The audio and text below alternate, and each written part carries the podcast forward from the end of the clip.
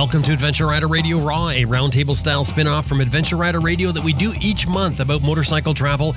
And on this episode of Raw, episode 94, we're talking about motorcycle travel without the cash in hand and what do you do for emergency preparedness for a motorcycle adventure? All that and more coming up.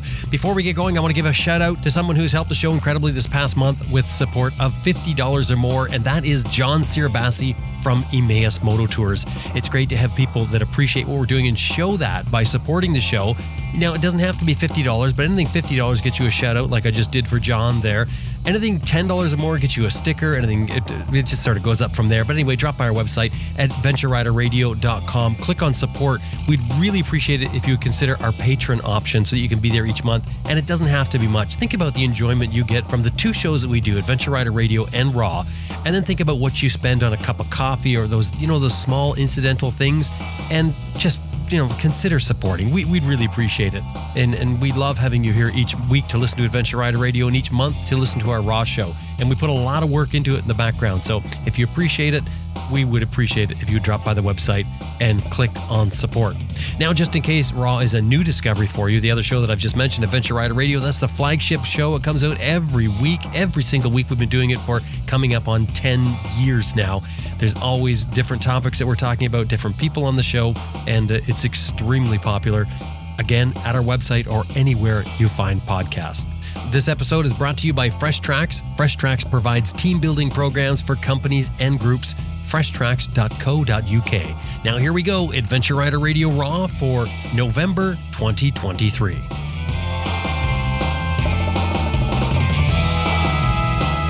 anyone not prepared? Not prepared? Do we have to? Is it? unscripted yeah. Recorded live from the New West Media Studio deep in the wild forests of North America. This is Adventure Rider Radio Raw, roundtable discussions about motorcycles, travel, and anything else that crosses our mind, completely unscripted, raw, and personal. My name is Jim Martin, and today the virtual roundtable afforded through the magic of the internet. I am joined by my well, most of my regular esteemed Overland co hosts. But first, we have a couple of guests, and I'm going to start there. They're no stranger to Adventure Rider Radio Raw. They've been on both before. It's Piki Piki Overlands, Magnus, and Elsabe. Hello, you guys. Hello, Hi, guys. Well, thanks for thanks for inviting us. Oh, it's nice to have you on. Thanks for taking the time. I know it was sort of a thing for you because you had to go out and what did you do? You had to get headphones. Yeah, I had to get headphones. so, right. it was it was either that was really wrong. But you said you left him at home, and I'm thinking, what do you, what do you mean you left him at home? Exactly what is home? Where are you right now? Yeah, that's a good question. We actually it, normally, if we talk about home, we we get confused ourselves. So, no.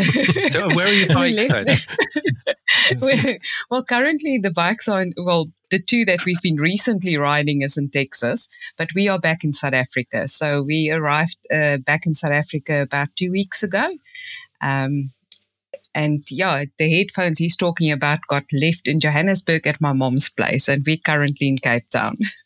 Oh, I see. So it's a good thing you don't actually say, you know, I'll meet you at home one time, you no, know, and the next thing you know, confusing. One, yeah, somebody ends up in Texas, somebody ends up in South America, somebody ends up in South Africa. I mean, you never know. Well, there is a benefit to it. If people call us a friends and say, "Are you at home?" Yeah, sure, at home. Yeah, at home. Pitch up in East London is like, "But you're not here." No, but you said home. it's true. You're always home.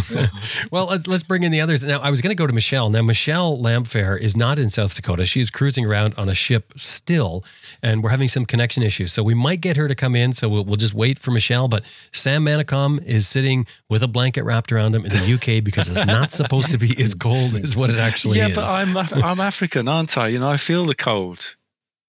Oh, yeah. right. Yeah, right. You see, once you once you've been brought up in a place like that, you're always looking for the sunny side of the street, except for when it's over forty degrees Celsius. So does that mean you just accept the fact that it's cold and you don't bother turning on the heat because it, you're cold anyway, and that's just the way you do it, or is it just because you don't want to spend the money on the well, heat? If it gets really cold, then um, I can save on gym membership and on the heating costs because I just rub two sticks together, and you know before too long I get quite a bit of warmth going. Man, you are a smart guy. That's that's incredible. I'm always amazed how how just ingenious you are with these little things. I don't think ever anybody's ever called me smart. Tight, yes, but not smart. well, whatever. no, well, I mean, actually, it's not that bad here, but um, it's at that edge, you know, where, where you're sort of thinking, shall I put the heating on or shall I leave it for a bit longer? We're right at that yeah. stage, and um, yeah, I, I, can't be asked. So at the moment, the heating is off, and um, it's fine. But I've got an extra layer on. Um, and I have actually got a fleece blanket over my laps, but it's a nice cheerful colour, so that's all right. I tell you what, this month has blasted by. It's really good to be back with everybody, um, raw and on the on the show, and, and listeners too. Um, it's yeah, it's just zipped on past. I can't believe it. It feels like five minutes. What you mean, like for you in particular, over and above how your normal months are? it's been a little bit busy. Of course, I mean, last time I was getting over COVID, wasn't I? So um, that um, added in a little bit of jet lag with um, with work wise, and that just means that it stacked up a little bit. But um, that's fine. I am on it. And, well, and um, just when we were in the green room, we, we could see in your face that you're over COVID. Everyone can hear it in your voice you've made this miraculous recovery from it. what do you mean? My my sense of humor has got really bad again. Just your your words are formed properly now, not like last month. oh dear! I tell you, can I just say something? Um, by the time this show's aired, um, the UK's biggest motorcycle show, all nine days of it, will be about halfway through. And I've had so many messages from Adventure Rider Radio and Raw listeners saying they're going to look out for me at the show. So, um, yeah, brilliant. Um, I'm really looking forward to seeing everybody. And um, hopefully, we'll get time for some photos and things like that, and we'll we'll post them as we're going along. Um, yeah. Now, when is that? Uh, I forgot. That's that's coming up real soon. Yeah, that starts on Saturday the 18th and runs right the way through until um, Sunday the 26th. Um, right. Okay. So, so it's going to be done by the time where, where anyone's hearing this right now. It's it's already over, and you've been there and you've had fun. So, how was it, Sam? it was absolutely fantastic. And can I just thank how many Adventure Rider Radio Raw listeners popped over to say hello? Um, it's you know I'm in a perfect spot too between BMW, Royal Enfield, and the toilets. Wow. which fortunately, which fortunately has the bar right next door to it. So um, somebody said to me, "Oh, goody, happy hours on you then." Right, okay. So I'm so glad now this show's not going to be aired in time. Somehow, I think the bar was a much greater influence than the washroom or BMW. That's for sure. Well, let's uh, bring in Shirley Hardy Rix and Brian Rix. They're in, I think they're in Australia. I mean, I think you guys are there, aren't you? Good morning. Yeah, we don't go anywhere anymore. Uh, yeah, good morning. Shirley, you go first. Oh, good morning. Yes, we're here. Look, it's, it's, a beautiful day. There is not a cloud in the sky. Um, uh, I didn't take a bike out yesterday, but I've got to say, um, I had a really bad week last week. Oh, I had to um, you know what it's like when you bring up your children, you nurture them, and you make sure they're right for the world and all the rest of it. I had to sell off two of my children last week, oh, which was no. really sad. Really did, sad. did you get a good buck for them? Yeah, yeah, the TT six hundred. I got a, a, fair price for that, and I sold off a Kawasaki GTR, so got a fair ah. price for that. So well, it was really sad last week. Well, what happened, but, Brian? I mean, are you stuck for space in the shop? Um, no, I've had to make room for something else. So. something else. Okay, so uh, so here's my guess, Brian. Can I can I just guess? I just want to guess. Yeah, go. It's a six wheel drive MAN truck that's retired from the the Dakar, and you're doing it up to go overlanding, so you and Shirley can travel in comfort and take some bikes. Eh? Uh, no. Oh. No, no, no. I've actually looking at, and I've, I'm going to go and get it as soon as we get off this. I've got hooking up the trailer and going to go and get it. Is a V-Strom 650, uh, uh, a smaller bike. Mm. Wow, nice. Yeah, and, good And uh, the reason is because uh, we've got our dear friend Michelle coming out, and I thought it'd be a perfect bike for her to be able to putter around on. They're damn good bike, great engine, and it's something that I like enjoy riding too. Mid-sized um, bike like that, they're a damn good thing. They are. Mm-hmm. So um, everybody seems yeah, to love them. So, you, you, don't hear anything bad about the V-Strom 650. No, um, all the guys I know that um, uh, right into motorcycling uh, journalism, that sort of stuff. Reckon they're one of the best motors that uh, has been produced, and really cheap and easy to maintain. So, yeah, I thought I'd uh, I'd try one and see what they're like.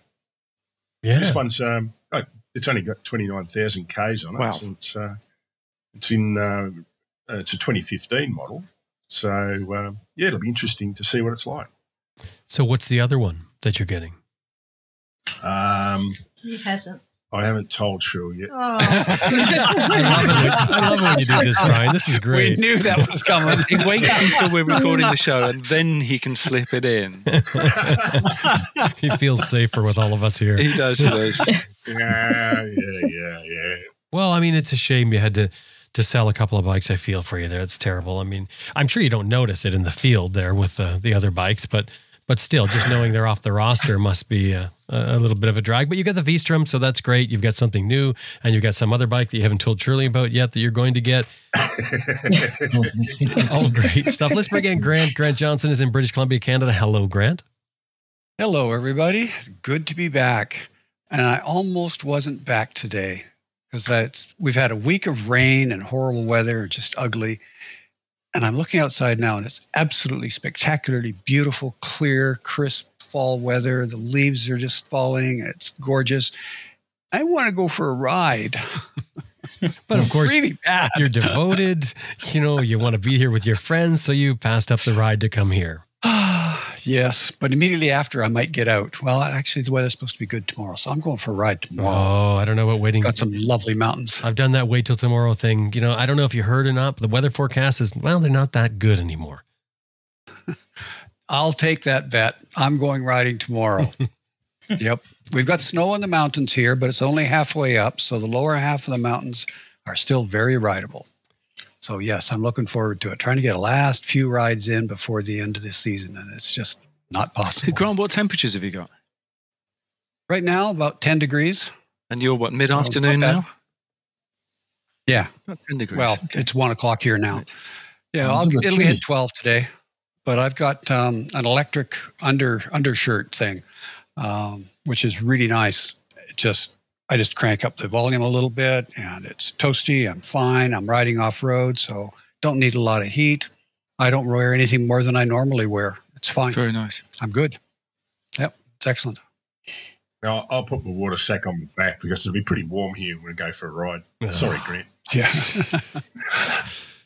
yes, I hear that it gets too hot to ride there this time of Ah, the year when it's just too much. Too much of a good thing. Yes, I know Um, about that. I know about that. I used to live there, remember? Yeah, yeah, I know, I know. we should have fun with our, our topics today. I was just hoping that Michelle would be able to connect, and I'm, I'm not sure that she's going to be able to. So we'll move on. And if she does connect, then we'll bring her right in and, and sort of pick up where we're where we're at at that point. So the the first thing that uh, we're going to talk about is motorcycle travel without cash in hand.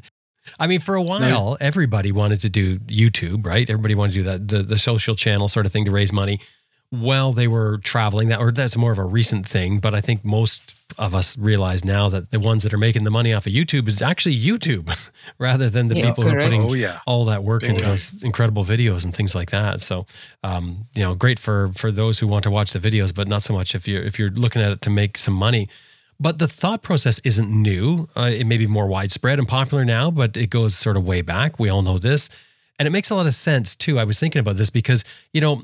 If you save all your money before you go on a trip, it could take a very long time, depending on how much you can sack away for your trip. But if you make money while you're traveling, you can hit the road sooner. And and and furthermore you may be able to stay on the road longer right? If you're if you get on the road and you find you can make some money while on the road maybe you can extend that if you're not forced to go back to work.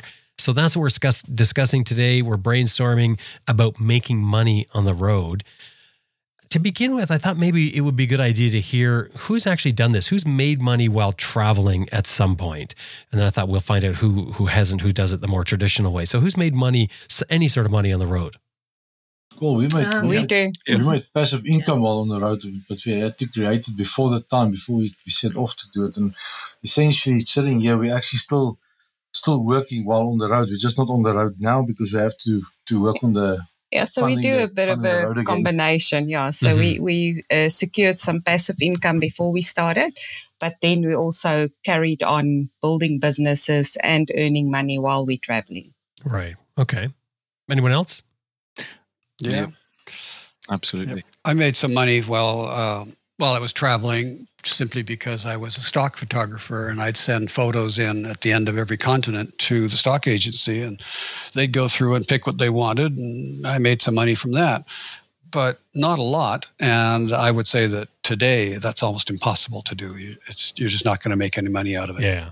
Yeah, no, there's no doubt the the methods I think have changed drastically, but in some ways gotten a lot easier. I mean, like if you look at Magnus and Elsabe, their, their example, I mean, they're running a business on the road, Turkana. They're running it on yep. the road, so that's pretty incredible. And we'll, we'll probably get back to that. Sam, how about you? Oh, absolutely. I mean, I sold everything I'd got before I set off on on what turned out to be the big trip, as I call it. Um, except for a few cardboard boxes of bits and pieces that went up in my mum's loft for me to come back to. Um, so, and I didn't have a huge amount of sa- um, savings, and I didn't have a huge uh, earn a huge amount from what I sold. Um, as it turned out, way more than enough to make it the length of Africa. But that was because you know I know how to to live on a, a relatively tight budget and still have a lot of smiles. Um, but for me, working along the way is not only a way of keeping the coffers topped up, but it's also really important for having experiences because I think it's too easy to ride across the surface of a country. And I love stopping and working in places for a while because that way I'm getting to know local people, I'm learning new skills or sharing the skills that I've already got, that sort of thing. So uh, I work quite a lot when I'm, I'm on a bigger trip. Mm, that's a really good point. That you're you're getting a better experience on the trip by doing it. I hadn't thought about that. That's great. So so as far as ways I that, did, sorry, I did too. Oh, I, I, forgot about you guys. I was going to ask you. You were on my next. Oh, that's next on my. We're easy to forget. um, no. I I edited on our um, uh, South America, North America, and bits beyond trip. I edited a magazine for the Northern Territory Police Union. I tried to resign when we were leaving the country, and they said, "Well, you're in uh, Melbourne, we're in Darwin, and the designers in Sydney. So why can't you be in Chile? so uh, I just had to make sure that every time I needed to get copy in from people and uh, deal with all that kind, the editorial stuff, we stayed somewhere that had decent Wi-Fi. Mm, right. Okay. And I did that for the whole trip. Fantastic. Oh, nice. How about you, Brian? Is that a no, train actually, in the background? To be perfectly honest, no, it was his computer. Oh. Um, the uh, to be perfectly honest, it was a pain in the ass. And if anyone was asking for advice on should we work while we're traveling or should we just travel, my advice would be just travel. That that is the here, that here. Is the, the, beginning. I I agree wholeheartedly with that. That's the aim. to do that first. Yeah. You we just met a couple. We went to the Kalahari National Frontier Park now a week ago in South Africa. We met a French couple with two kids in a big ass truck, like in one of those four by four, eight hundred thousand. I don't know what the thing costs. It must be a fortune. And they're young, and I don't know how they, they, they got that money. So we were all sitting in the pool, and somebody else luckily did the um, question about how actually did they do that. And they said in France, and they must be they must be connected to some nuclear thing because they made quite a bit of money or, or earned quite quite big salaries as young people. And she said that in France, they can they can uh, accumulate uh, salary or or uh, they can book leave. They can advance, book leave. Yeah. So they work for five years. They book their leave, or they accumulated it, and now they're taking a year off to to travel, and they they ship that big ass thing to South Africa. And they they're driving around, yeah. and th- that that is, and I agree with you. That's the that's going back to that try and save money if it takes five or six years. The problem is instant, instant gratification is what's stopping a lot of people doing that. Yeah. they want to travel now. It's, uh, you're absolutely right. And one of the things that I suggest to people is look, you know, you've got your job take on a part-time job at the weekend or in the evenings as well um, because it's much easier to earn money when you're at home than it is or money of real value if you come from a, um, a developed world country than it is when you're actually on the road in developing world countries yes. and also you can you can do a second job um, which gives you the opportunity to learn a few skills that might help you get a job uh, when you're actually out on the road because you can say, yeah, bar work. Yeah, I've done plenty of that. Um, you know, this sort of thing. So it works, doesn't it? Yeah. Yeah. That, Yeah, yeah, I'm, yeah. But I'm I- I definitely a think what you- fan. I, I think what you're talking about, Magnus, is uh, you can do it here too. You you, um, you work say five years, but you get paid for four, and uh, Okay. you're basically salary sacrificing that, that that last year. So you're actually paid for five years. Um, yeah. but um, over that over that time, it's um uh, just spread across five years. Um, I know teachers do that, and some other organisations do it as well here. And you can, and we also have long service leave. If you're old people like us, when you start travelling, you can take a year's long service leave, so you're going to get paid the whole time you're away. How Wow, fantastic. that, But that's that's something incredible. People can't do. A lot of people can't do. The method you're saying, f- uh, the five year thing. So just let me help me understand that. So you work for the five years. So they, what do they do? They figure out your salary, what it would be for five years, and they only pay you for four of it, and they give you a chunk when you go. Is that what you're saying?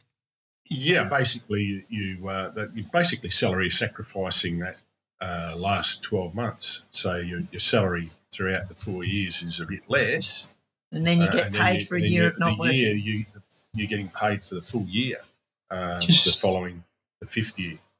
Yeah. God, I wonder how many countries do that. I've never heard of it. It's it. done here. Not ours. Not, not South Africa. man. You, you're on your own, baby.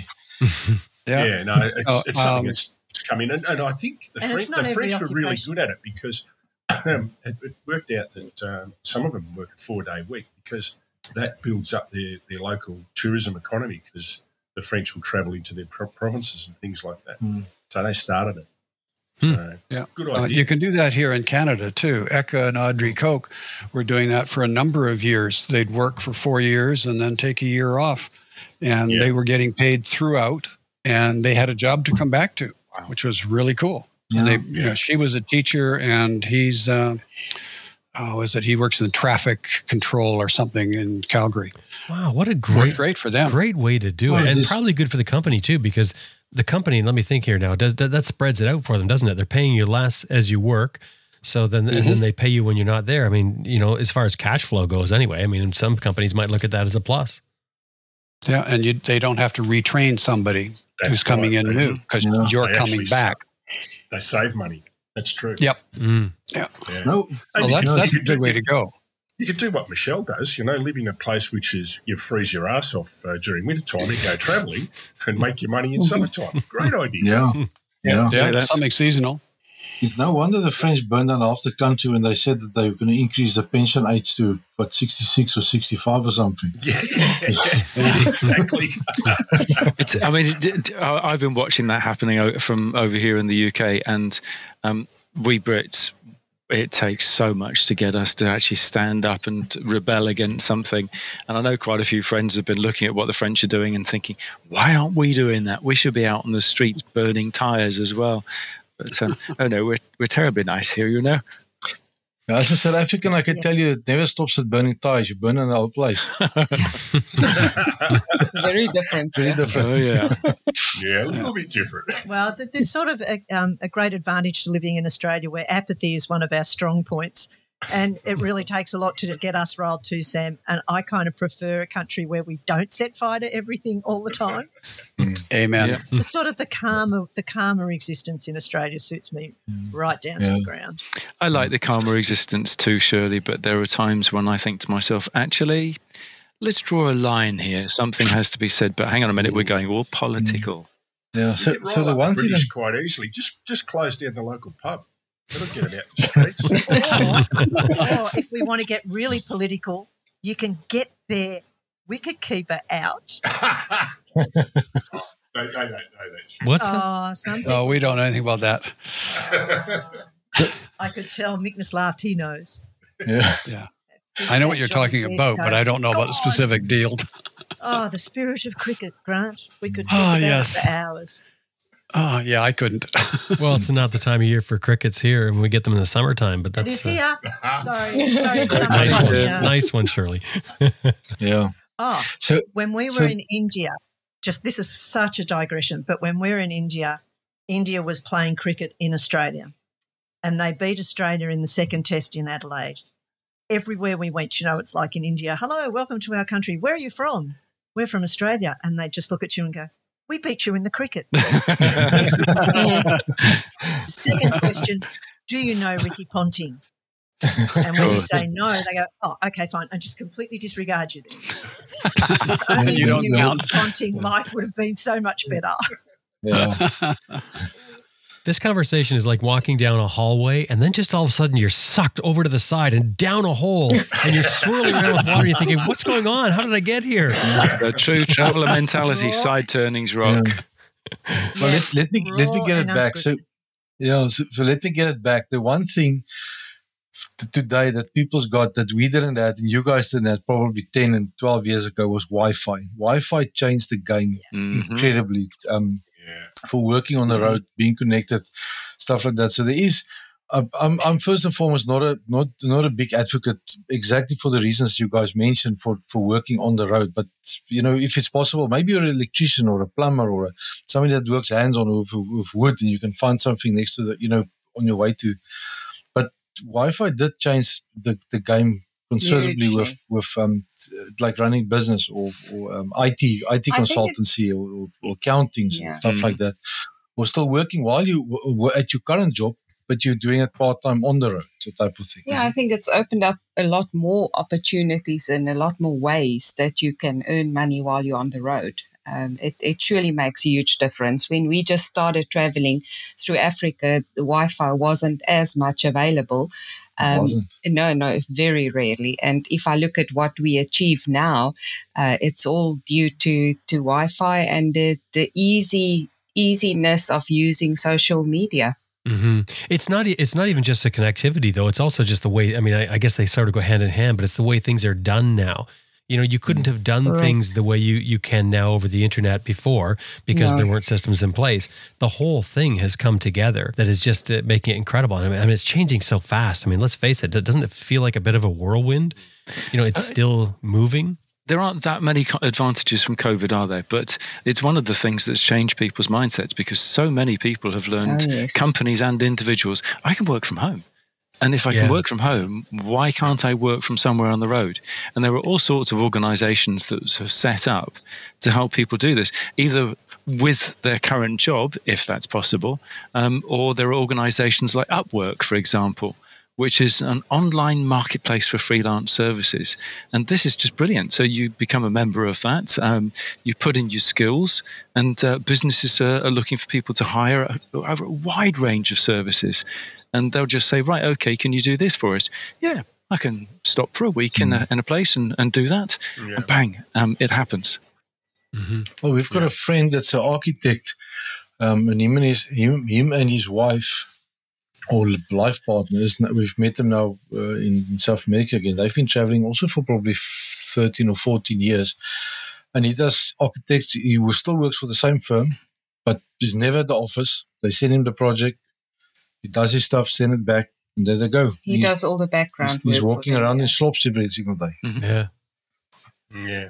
Yeah. I had a Yeah. friend who was an architect who was doing the same thing, and he said, actually, traveling, um, there was lots of inspiration from the different buildings that he was seeing in the different places. Oh, I can imagine. Um, the, Just not in Mexico. That I mean, in Mexico they still build it everything with the wire sticking out of the roofs. I'm not sure what kind of building. Um, oh, that's, Right, yeah, but that's it's modern isn't it? architecture that is.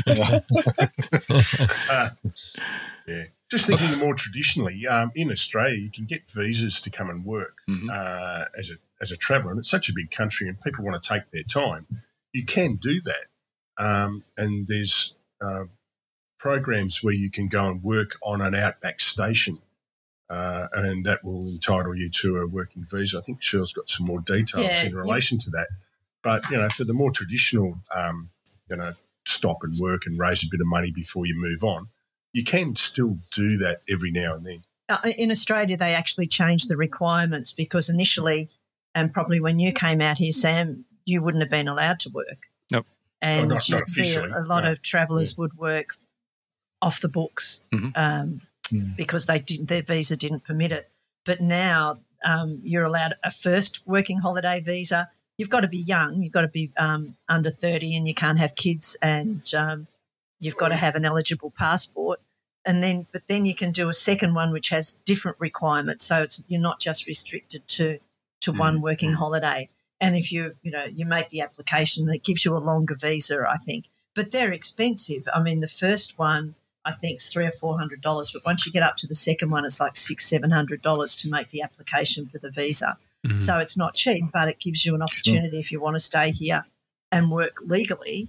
Because it's not so easy to work off the books now. They've with, changed with um, tax yeah, requirements right. and uh, Medicare. There's so many things you need to um, to actually get a job. So many different numbers, not quite the American Social Security number, but get, getting that kind of um, complexity. But you know, my, my son's. Um, um, and I also see that um, in some circumstances you can actually work in Australia up to the age of thirty-five. So, sort of eighteen to thirty oh, is the yeah. standard, isn't it? But in some circumstances, yeah. I suppose yeah, that depends right. on your it's, skill. It's, it's, no, it depends on what country you're from. All right it'll be it'll be one of those reciprocal things like Australians who arrive in Chile by plane have to play, pay a visa, whereas no one else does because that's what we charge people from Chile when they arrive here. So there'll probably be some kind of quid pro quo, quid pro quo countries that let Australians work older. They're allowed to work here older. There are sure. other countries that um, allow you to to get these sort of working holiday visas too.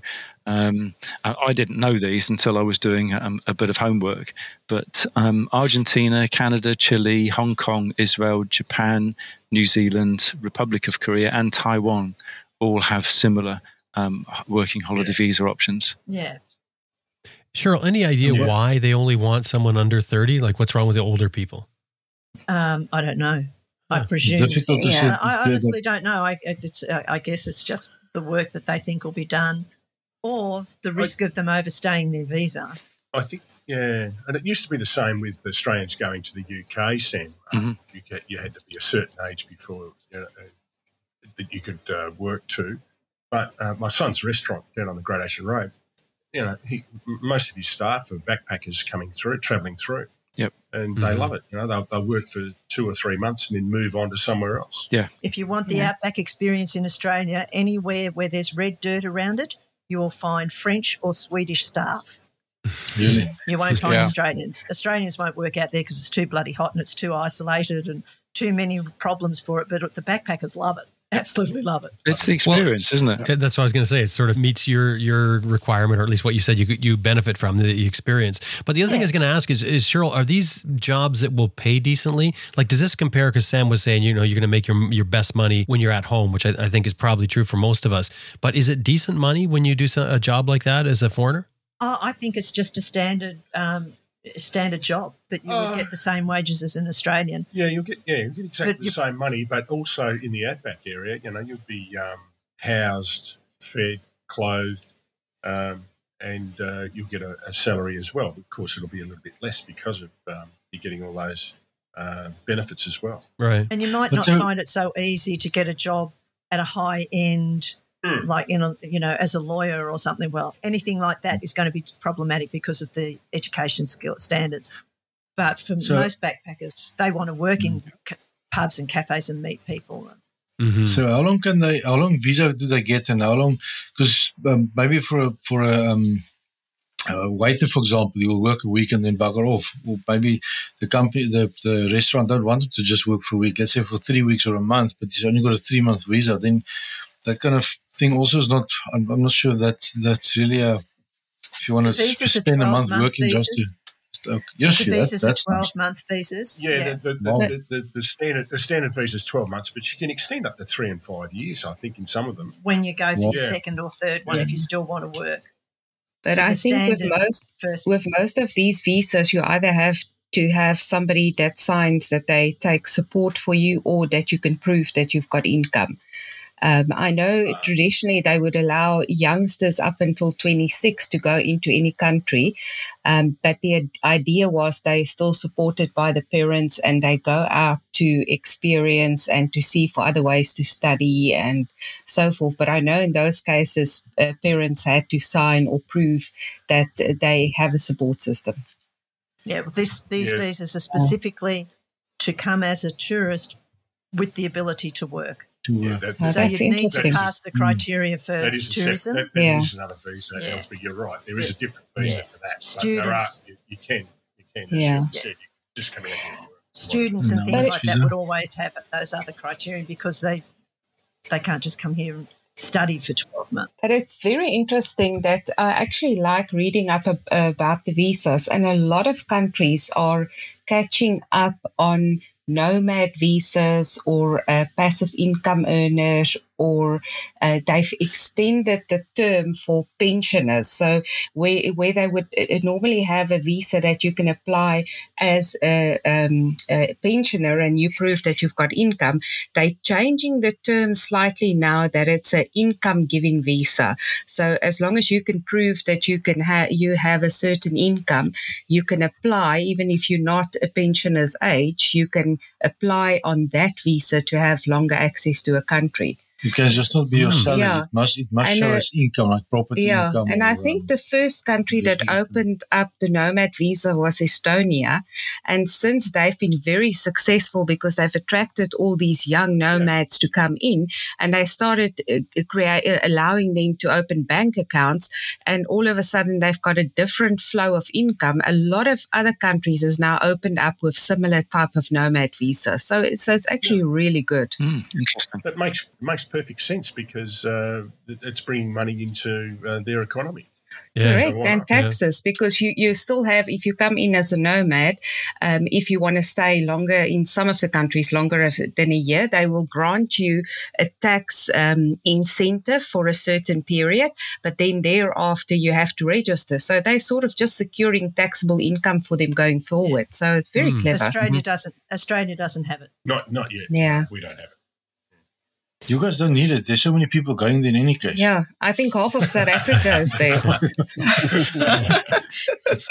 just winding back a second, I know that um, well, several people that I know of have um, arranged with their companies with a company in Australia um, that they will go and um, work for six months on a, a backpacker visa, uh, backpacker working visa, and uh, so they've sort of yeah. gained experience in a in a like like business.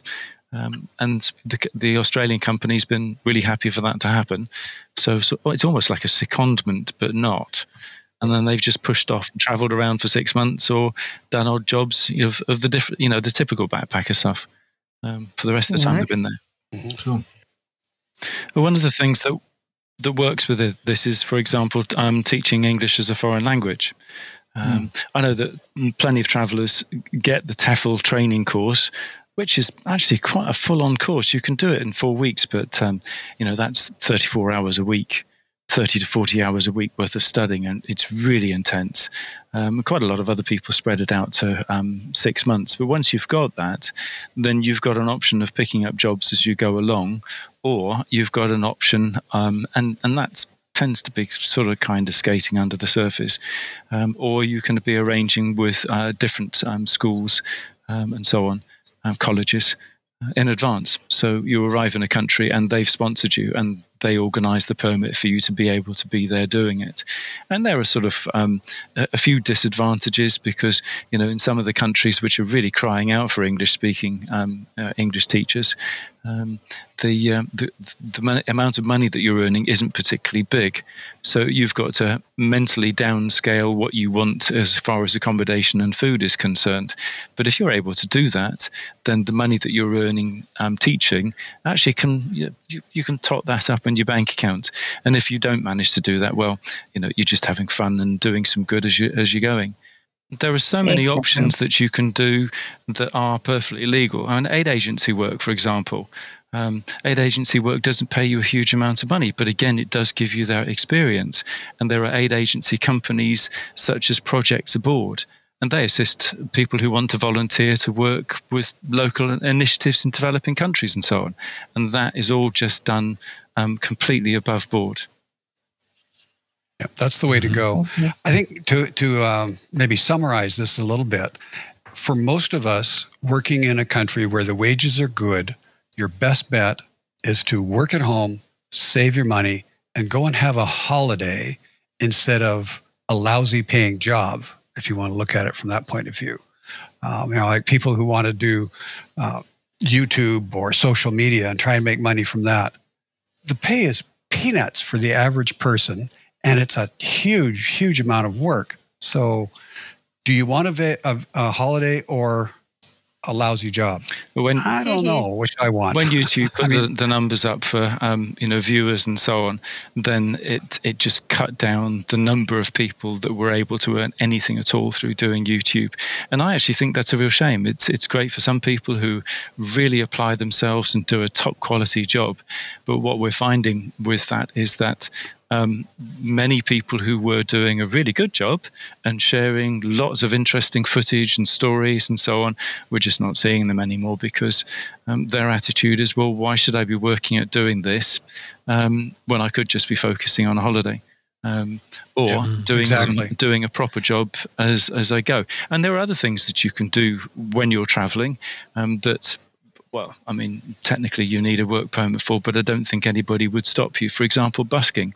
I know people who've busked their way around the world without a work permit, but they just go and stand on a street corner in a city and they play their saxophone or their conga drums or whatever, and they earn some money and then they'll move on to the next place.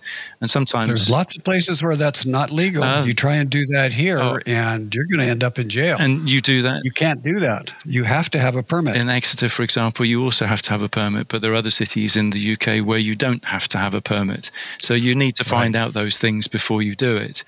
Um, Complicated. And I mean, if you really, really want to, um, you can do things like um, plasma donation. Um, the US and five other countries in the world allow um, plasma donors to get paid.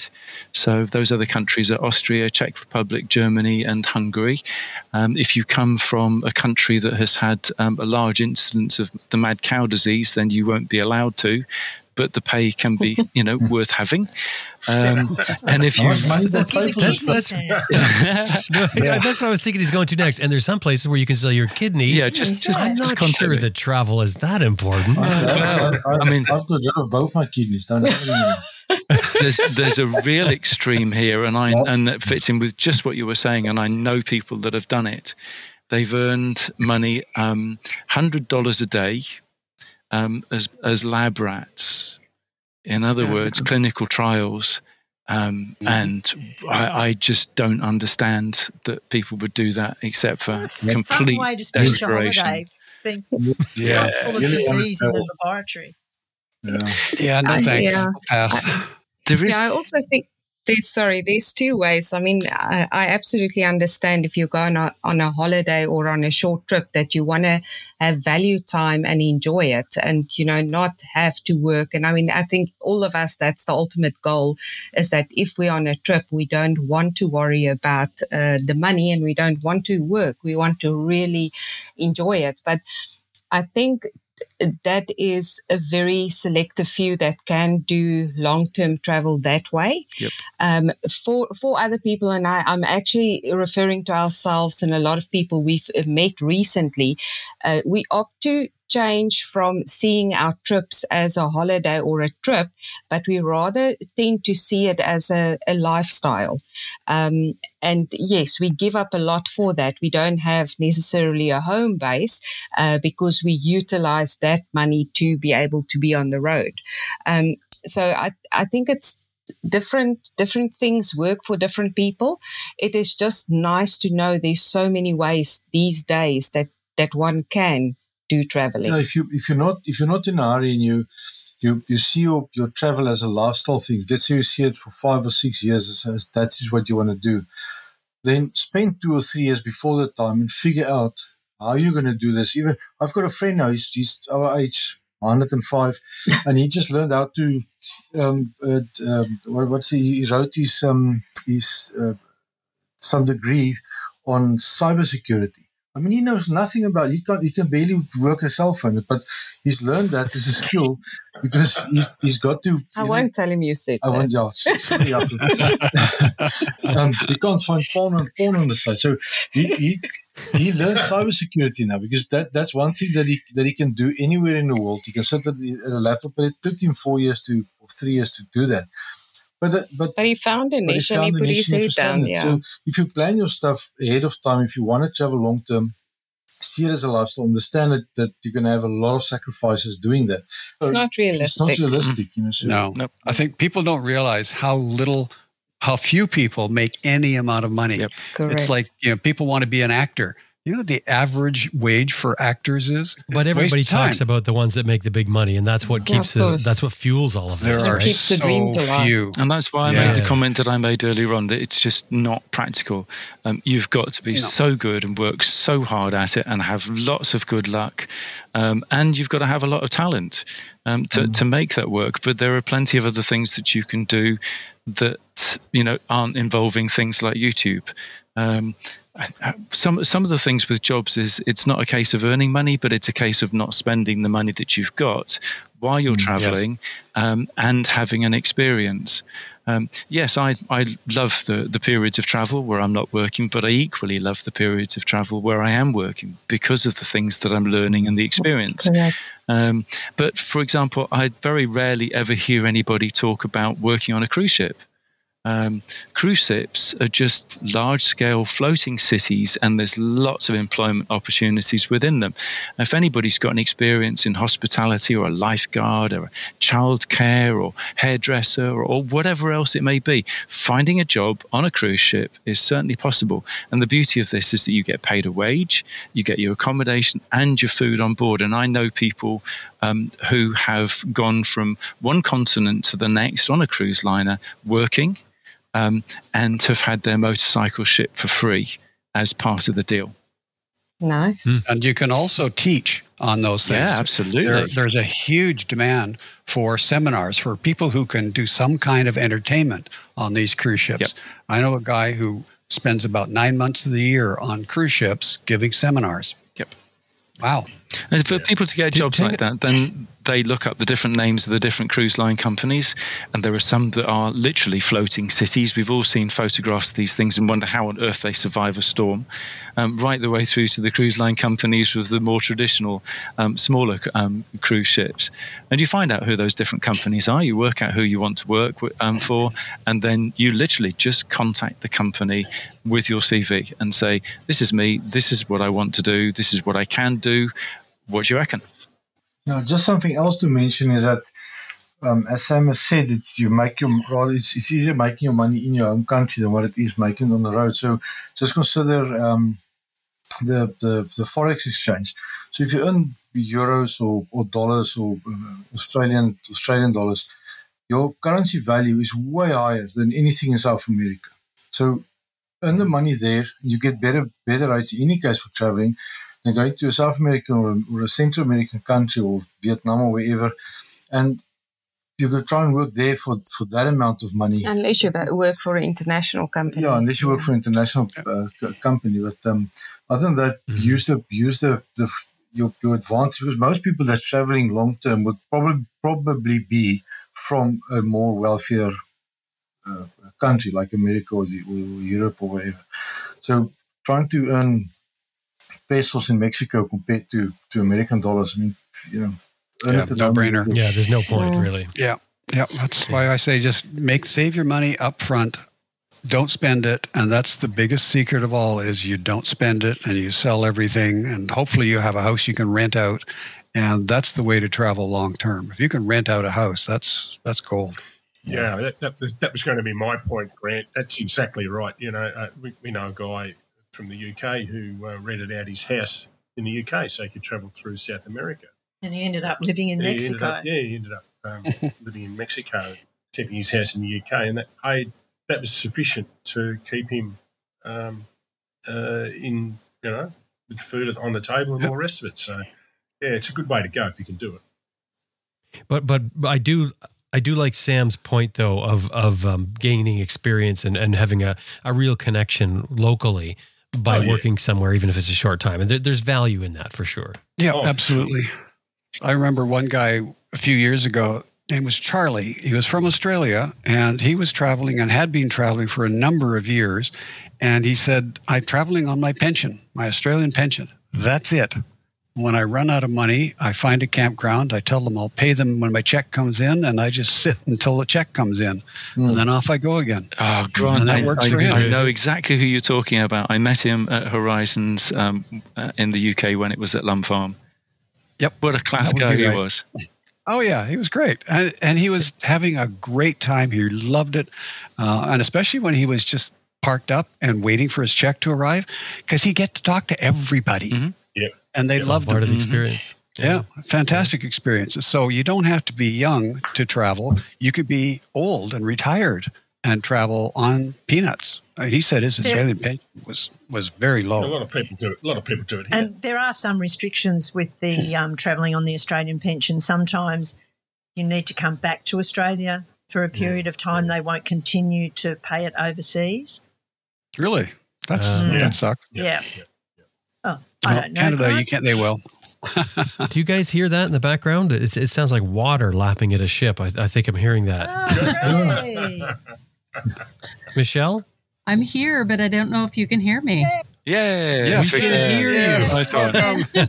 Wow, welcome back. Oh, talk about a grudge match between me and my computer. And I'm so sorry, you guys. I've been battling it for over an hour trying to get signed in.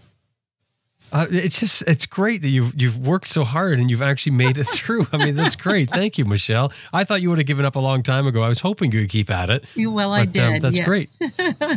Thanks for your patience. Not at all. Well, we were we were just wrapping up our talking about making money on the road. Let me see if you've got anything to add for it. I know you don't know what we've discussed, but we've we've talked about a lot of things. Did you have anything on your mind about that in, specifically? You know, and somebody's probably already mentioned it. And obviously, uh, my apologies for doubling up if there is anything. But the accountant in me says, um, I think it's just as important to control outgoing money as it is to focus on incoming money. Um, because really, having money in your bank account or having your budget is balanced um, by those two things. So it's not just about bringing money in, which, of course, I'm sure that um, everybody's contributed some great ideas.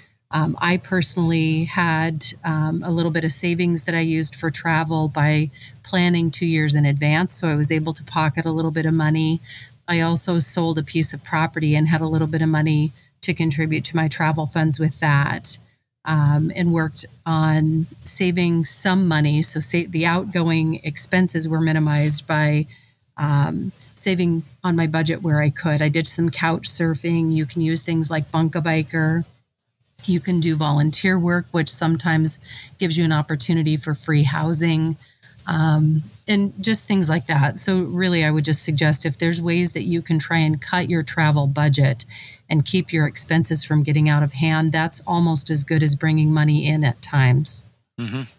Agree. Yeah, that's an excellent point. Now, j- now let me just sort of jump back here, Michelle, Yeah. just so we get an idea of what you're doing here. You're on a cruise ship, and where are you? I am on a cruise ship, and apparently I'm a long way from anywhere if you can judge by the cell service. So, um, and we apparently are using Elon Musk's system um, of satellites to, to get Wi Fi. So, if that's any indication of how well that's working in the Indian Ocean, um, I think I think they need to keep working on it. So, um, wow. I am parked um, off the coast of Zanzibar, Oh, so wonderful. Ta- Tanzania Nice. east Nice. side of Africa. Yeah. Yeah, it's beautiful here, humid and hot. It's um, late at night. It's, um, I guess, a little after midnight. It's not too bad. But yeah, So after midnight on the cruise ship, so you're the only one up. I think after 7 p.m. I was. Are you going to get to go go ashore? Uh, yes, I went ashore today and did a little bit of exploring in Zanzibar, and um, I'll go ashore again tomorrow for a bit. Nice. And uh, No. so, Did yeah. you get into Stone Town? I did. That's exactly. I should have known. You you all will know exactly where I'm at. I spent the day in Stone Town Great. and in the historical Lovely. area, going through all of that. Yeah, it's just it's so much history here. Some of it um, beautiful, and some of it very tragic, and um, just a really interesting part of the world. So enjoying it and making the most of it. nice. It, it must be difficult though, because you've been on it for quite a while now. You probably get like tired of the vacation. Yeah, not yet. oh, not yet. Oh, okay. No, with long term travelers, I, I think it takes a lot. Our threshold's pretty high. Mhm. Well, so uh, just to, to wrap up this thing about uh, making money on the road, uh, does does anyone know of any ways that they've heard of anyone doing that they're noteworthy that we could um, hear about? I know a lad who travels around the world. Um, he's quite good with um, filming and so on, and he goes down to every port that he comes across, and he finds people who are running fishing tours and that sort of thing. And um, he goes and talks to the captain, and because he knows his fishing, he persuades the captain of the boat to allow him to do a promo video. So he does all the filming and all this sort of stuff, the editing, and makes the promo vil- film um, for that captain, who can then put it up online. And um, nice. yeah, I, I just liked his ingenuity for that. He was thinking outside the box to use that Brilliant. phrase. Yeah. Yeah, using the skills that you have mm-hmm. and portable skills in particular. Absolutely. And, and uh, yeah, that's a great idea. Anyone else? Um, I know someone who's a photographer and who's actually been selling photographs for um, stock images online. And apparently, um, now video footage, stock video, is becoming um, of demand. So that might be an opportunity. That's interesting. Wow, that, that and it's funny because Grant just mentioned that that he'd done that many many years ago when stock was different. You know, when we're we're dealing with transparencies and things yeah. like that. Yeah, everything was more physical. Uh, I'm surprised anyone can make any money off of photography now. That, that's that's very interesting to hear. I think it's more is video it than it is right. Yeah. Video clips, images. Video is becoming of demand for stock video. Mm-hmm. Yeah. Wow, that's that's really yeah. interesting. Stock photography is still possible to make money at, but wow, it's hard. I mean, you have yeah. to do a huge, huge amount of of work and I mean, I, I remember that the, the standard was you'd spend a week shooting and you'd end up with one shot that would make money for you. Yeah, I mean, and back then you're paying for work. film. Yeah, and basically the cost was a, it cost you a dollar a slide, a finished yeah. slide. Yeah, that gets expensive. Mm-hmm. Very much. Yeah. We did we did it uh, many many years ago. Um, a bareboat yacht charter. Remember that, show? Oh yeah, yeah. Yeah. They so, gave us the yacht. We shot the video. We had a holiday. Yeah, but we took underwater camera housings for video and all the rest of it. Scuba dived uh, in um, Noumea and Tonga and mm. places like that. Um, but wow, that's interesting. You, and you yeah. guys were by yourselves on this boat? No, yeah. No, no, well, there was a crew of us, like a, a, a, a cameraman, um, an editor. Shirley did um, the scripting. I carried heavy things and uh, scuba dived and um, yeah, that it was good. But um, again, we took a well, this is years ago. It was about hundred thousand dollars worth of um, camera equipment and underwater camera housings into Noumea, wasn't it? And um, the um, they wanted to confiscate it because we had to um, pay carnet. We, the, the, value of the equipment they wanted us to oh. leave a deposit. We didn't actually have a carnet, which we didn't have. So, but you know, mm. the, I don't know that those things are easy to do now. No. It's getting harder. How we, how, how we got around that was um, the, the, tour company who we were doing the video for, uh, uh, she uh, signed a check for 100,000 US dollars and left it with the customs um, but the check needed two signatures, and she only signed it once. And she she wasn't authorised to sign it at all. But um, that's another story altogether. And as we as we departed company with her, she said, "Please don't lose anything." yeah, yeah. It, it, it, all had to be ticked off, or she would have to justify this check. Yeah. But that's that's another story, and we don't do things like that yep. anymore. right, which makes it better. It's okay. Yeah, yeah. there's got to be a statute of limitations on that. well, okay, let's um let's call that one finished. We'll wrap that up. Can I make we'll, one more comment, please? I would like that. Yes. Um, if people are planning to work while they're traveling, um, just make sure that your travel insurance covers you to work because quite a lot of them you'll find in the small print that you are instantly disqualified. Good point. Oh, well, we'll yes. talk maybe more about that on our next topic because, you know, it, will be uh, it's sort of connected in a way with that. But that's interesting. That's something you don't think about. It's like, you know, getting insurance and finding out you're not covered for over a 90cc motorcycle. Mm-hmm. Yeah. Mm-hmm. Okay. Not only waste of money, but certainly give, gets you no coverage at all. Well, let's take a break. We will take a break. And when we come back, we're going to talk about emergencies, which sounds very dark and scary. And I'm just going to leave it right there. This episode of Raw is supported by freshtracks.co.uk. Freshtracks works with companies or groups to motivate, inspire, and build communication skills through team building. And they've been doing it for a lot of years now. And they have a host of programs to suit any company's requirements. They work with companies like Mars, Pfizer, Comic Relief, and, and many more. Their website, freshtracks.co.uk. Anytime you're dealing with them, throw in there that you heard them here on Adventure Rider Radio Raw, freshtracks.co.uk. Thank you, Fresh Tracks. Okay, emergency preparedness is our is our next topic. Um, emergency preparedness for motorcycle travel. What what does that mean to you guys? Emergency preparedness. Oh, um, I think it's when, when things goes that's your that's your limit of when things go seriously wrong. You have that oh, uh, what did they say? Oh, if around and find out. that's when you find out. Is that moment that you have to to bring in all your backups to get out of it. No, I think it it includes anything from small incidents to major things. Um, I think all of us, yeah, with, when you start preparing for a trip, you think not only of medication that that you that you need, but also, well, I love this cream. Uh, will I run into emergency not having it? And then, of course, the big stuff. If if I do fall off my bike, can they find me? Can I be covered?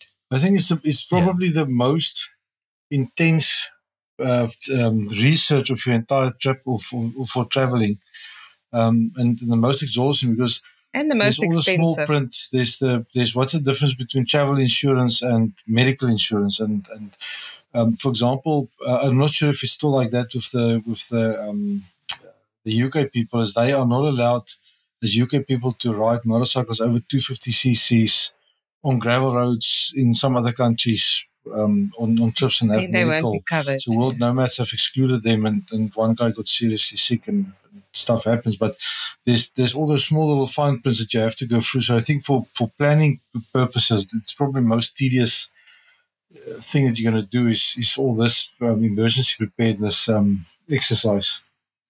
And it's probably the thing that is well, it's definitely the thing that is, that is the least exciting to do for for a trip. I mean, it, it, when you talk about about travel, when you talk about going somewhere, very rarely does anyone ever start at this end of it. I mean, you start exactly. with, with, the things you want to see and what are you going to ride and how are you going to prep your bike and what are you going to pack, all of those sorts of things. But emergencies, yeah. I mean, that's sort of almost like an afterthought. Yeah. And you certainly don't spend a lot of time reading 10 pages of fine print on a medical policy.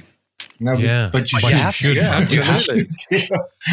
yeah. yeah, I think the, the sad reality is a lot of people don't. A lot of travelers don't do the research. And once they start looking into it, they either get such a, a, fright or they realize how expensive, expensive it is. And instead of, okay, hold on, I need to rethink and maybe start my trip later, they opt to just ignore these things. Um, and I think we all know of a lot of incidences where people ran into serious problems, didn't prepare themselves, and had to rely heavily on other people and on fundraisings to help them out of the situation. Yep. Mm-hmm. Yeah, and, that's and, a big problem. Insurance is a classic, isn't it? And I just do not like the idea of sponging off somebody else's medical oh, system. Yes. Um, Amen. It's it's just wrong. Let, us just start with um, maybe talking about the different kinds of things that we'll prepare for um, and then sort of go into them one at a time. Medical is the obvious one that you guys have, have just talked about now, but what other sort of things would you prepare for and sort of uh, under the heading of emergency preparedness? Evacuation plans. Mm-hmm. Yeah. Yeah. Mm-hmm. yeah. A, you need to have a will. Mm-hmm. Yeah, yeah that's, that's a basic thing. You, you want to make, if, if, if you die, you want to make sure people at home know what you wanted and how to deal with whatever it was you wanted. You don't yeah. want to add to their trauma. They've lost you. So don't make it worse by leaving everything up in the air and nobody has a password to your accounts for anything and it's a it's a complete cluster. You just don't want to do that. So mm. have a proper will made up and make sure that you've covered everything including passwords to your account. Yeah. You've heard us talk about that and leaving letters that we've, we've done before. And uh, to me, that's that's the starting point. And as well as the passwords to your account, Grant, another thing mm. that's good is just to let people know what you want done with yep. you if you die yes. overseas. Mm-hmm. Well, that's because part of a will. will mm-hmm. go, oh, no, we've got to, you know, just make sure that that's somewhere that they can find straight away rather than yep. where's yeah. the will, go to the lawyers yeah, you yeah, know, yeah. Just so, so let me just say though. So we got medical, we got evacuation, we got will passwords, which I think is almost like a separate thing altogether. Uh, I, am thinking, what about um, things like a emergency beacon? You know, when you think of taking a InReach or Zoe Yep. or something like yeah, that. Susan won't let me out of the house without one. No, and If I'm going to go for a ride, I've got a Garmin InReach Mini 2. It's on and it's tracking every 10 minutes, and she can keep track of where the heck I am at any point. Yeah, Always. exactly. And when we Yep. did the stands and those kind of Yeah, roads, we through, had a we through had a Russia. we did that, we had but a, um, um, you know. I, I don't know if, if you're in Europe and riding European roads. I don't know whether that's. you know, Some people say yes, some people say no. Um, Well, let's let's come back to it. We'll talk into more detail. I was just sort of trying to get an idea of a list of things that we would be talking about under this heading. Beacon, anything else? Can Cash. anyone think of it? Mm-hmm. Cash. cash. Have Cash. cash on hand. Mhm. US dollars, lots of it. Uh, Yeah. our, our mantra going through Africa was enough cash that we can get a taxi to the airport and get on a plane now and get out. That was our basic minimum. And it, it made us feel better whether it was sensible, whether it was ever going to be needed. But we knew that we were going to get out. And that was a big thing for us and also for my mother and Susan's mother and family. We said, you know, this is what we've done. They said, oh, good. Hmm. And they felt a Yeah. lot More, better. more, more than one credit card, spare set of bike Three. keys. Yeah. Yep. Two yep. sets of spare bike keys. spares, Yeah, um, cards. No, Spare plus just- paperwork. Make sure you got copies of all your documents. copies. Paper, Yeah, pa- multiple paper copies with you because you can arrive at borders and they want like six copies, yeah. or they send you to their brother up the street who has a photocopier and charges you Right. an outrageous amount to make the photocopies that you really don't need, but they want them because he needs to make it's money. money. Correct. it's money. Well, let's Yeah. let's go back uh, to that medical though for, for to start with. Okay, Let, let's start there and, and sort of dig in, and we'll go through these these different um, uh, titles that we've come up with for this. Medical's big, right? This is this Yeah. is huge. Medical or no medical, you know, some people will actually travel without medical insurance. There was a little bit of talk there about you know someone getting stuck and having to to do a GoFundMe. You really, I mean, you know, what do you guys think? of No insurance, insurance. Absolutely, insurance, and and I think you're you're being uh, unfair to other people. You're being rude. You're unthinking. You're being callous selfish. and selfish. selfish, selfish, Yeah. big time. Um, you've got to have medical insurance because other people, when they see that you've been injured and you don't have insurance, they will feel required to help. Do you really want to be a sponge? I mean, really, come on. You know, be responsible Well- for yourself. I agree. Oh, absolutely. Sorry, but and, and I think like- that insurance has to, to, to cover all of the countries you, you're going to go to. So, if, for example, you suddenly decide, oh, actually, I quite fancy going there. Um, this sounds a really good place. And all these other travelers I'm meeting that are telling me to go there. Yeah, just make sure that your insurance covers you for there too. But I like an insurance policy that has recovery from wherever Yes. something goes wrong, um, ambulance cover, because some policies don't. Um, and I also like to have um, the ability to be taken to the best possible hospital for my particular situation. And I like repatriation. Um, insurance policy has to cover all of those things. There, Yeah, there are you some nasty stings there, aren't there? I mean, I know Oh. stories about people who've suddenly realised that recovery and ambulance cover isn't covered in their um, their insurance policies. Yeah. They didn't Oh. read the Yeah. small print. Well, Come or you to don't know Australia to and ask. use an ambulance, and it will really ruin your holiday Yeah. if you haven't got ambulance cover. Yep, I had that praying in the states near San Francisco, and ah, I was sitting there in the back of the ambulance thinking, "Yes, I've got insurance for this." and then move. A lot less stress that way, isn't there? Yeah. Yeah, I mean, I mean, it's a small print is like you know, America. If you if you go to America on any insurance policy, um, they're either going to charge you a fee for that additional, or the, your premium is going to increase probably by double.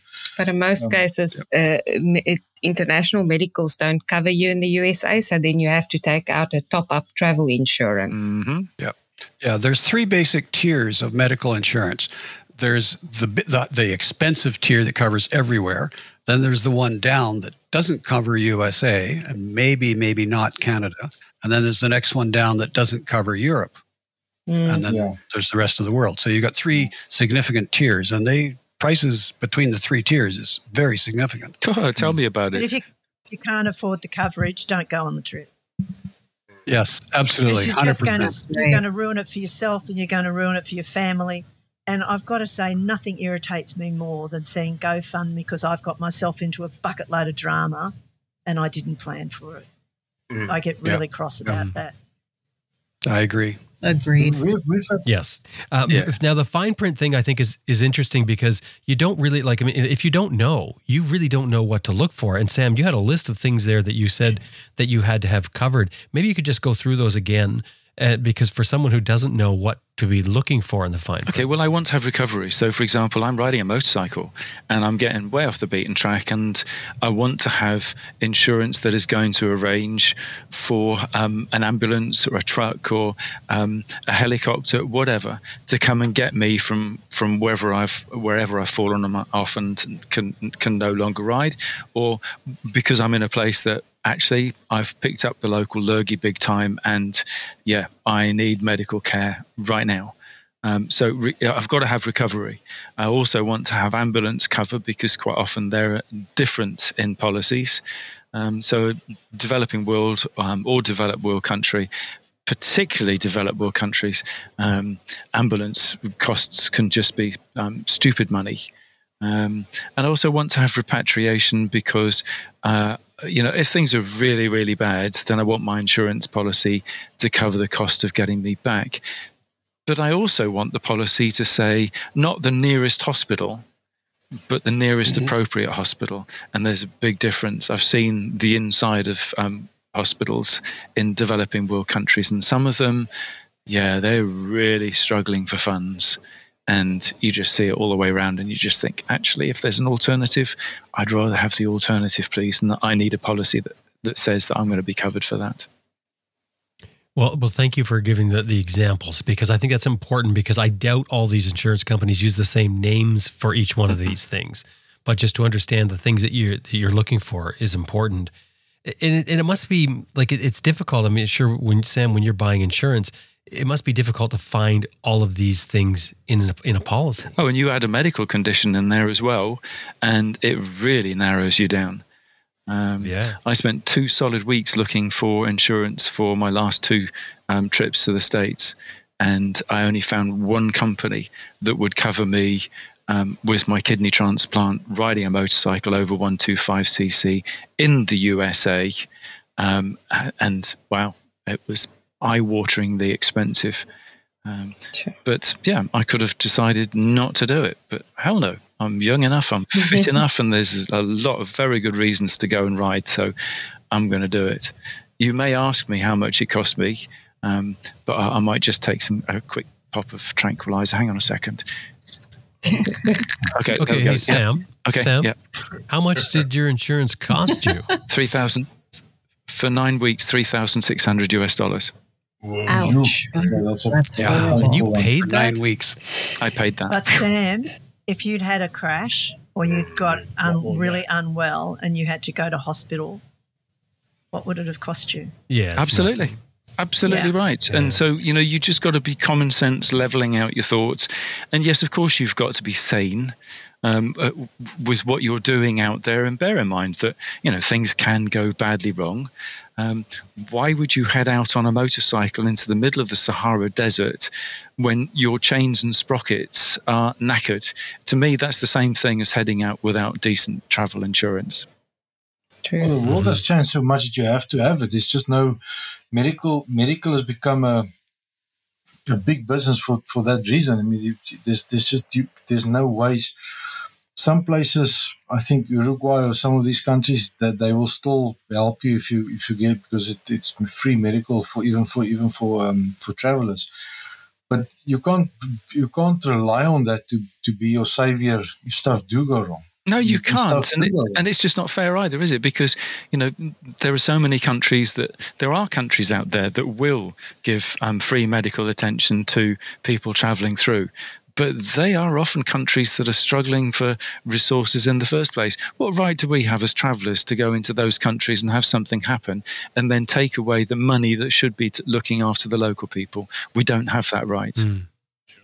When you came back with your thirty six hundred dollars you spent, surely they gave you a good portion of oh, that oh, back be nice. because you nothing that'd happened. Nice. Right? Good luck. mm, that'd be very nice. Pre pre pre COVID, that same travel insurance um, policy for the same sort of um, for a whole year would have been five hundred dollars. Oh, wow, Mm. that is That's insane. Huge. insurance companies are really riding this game.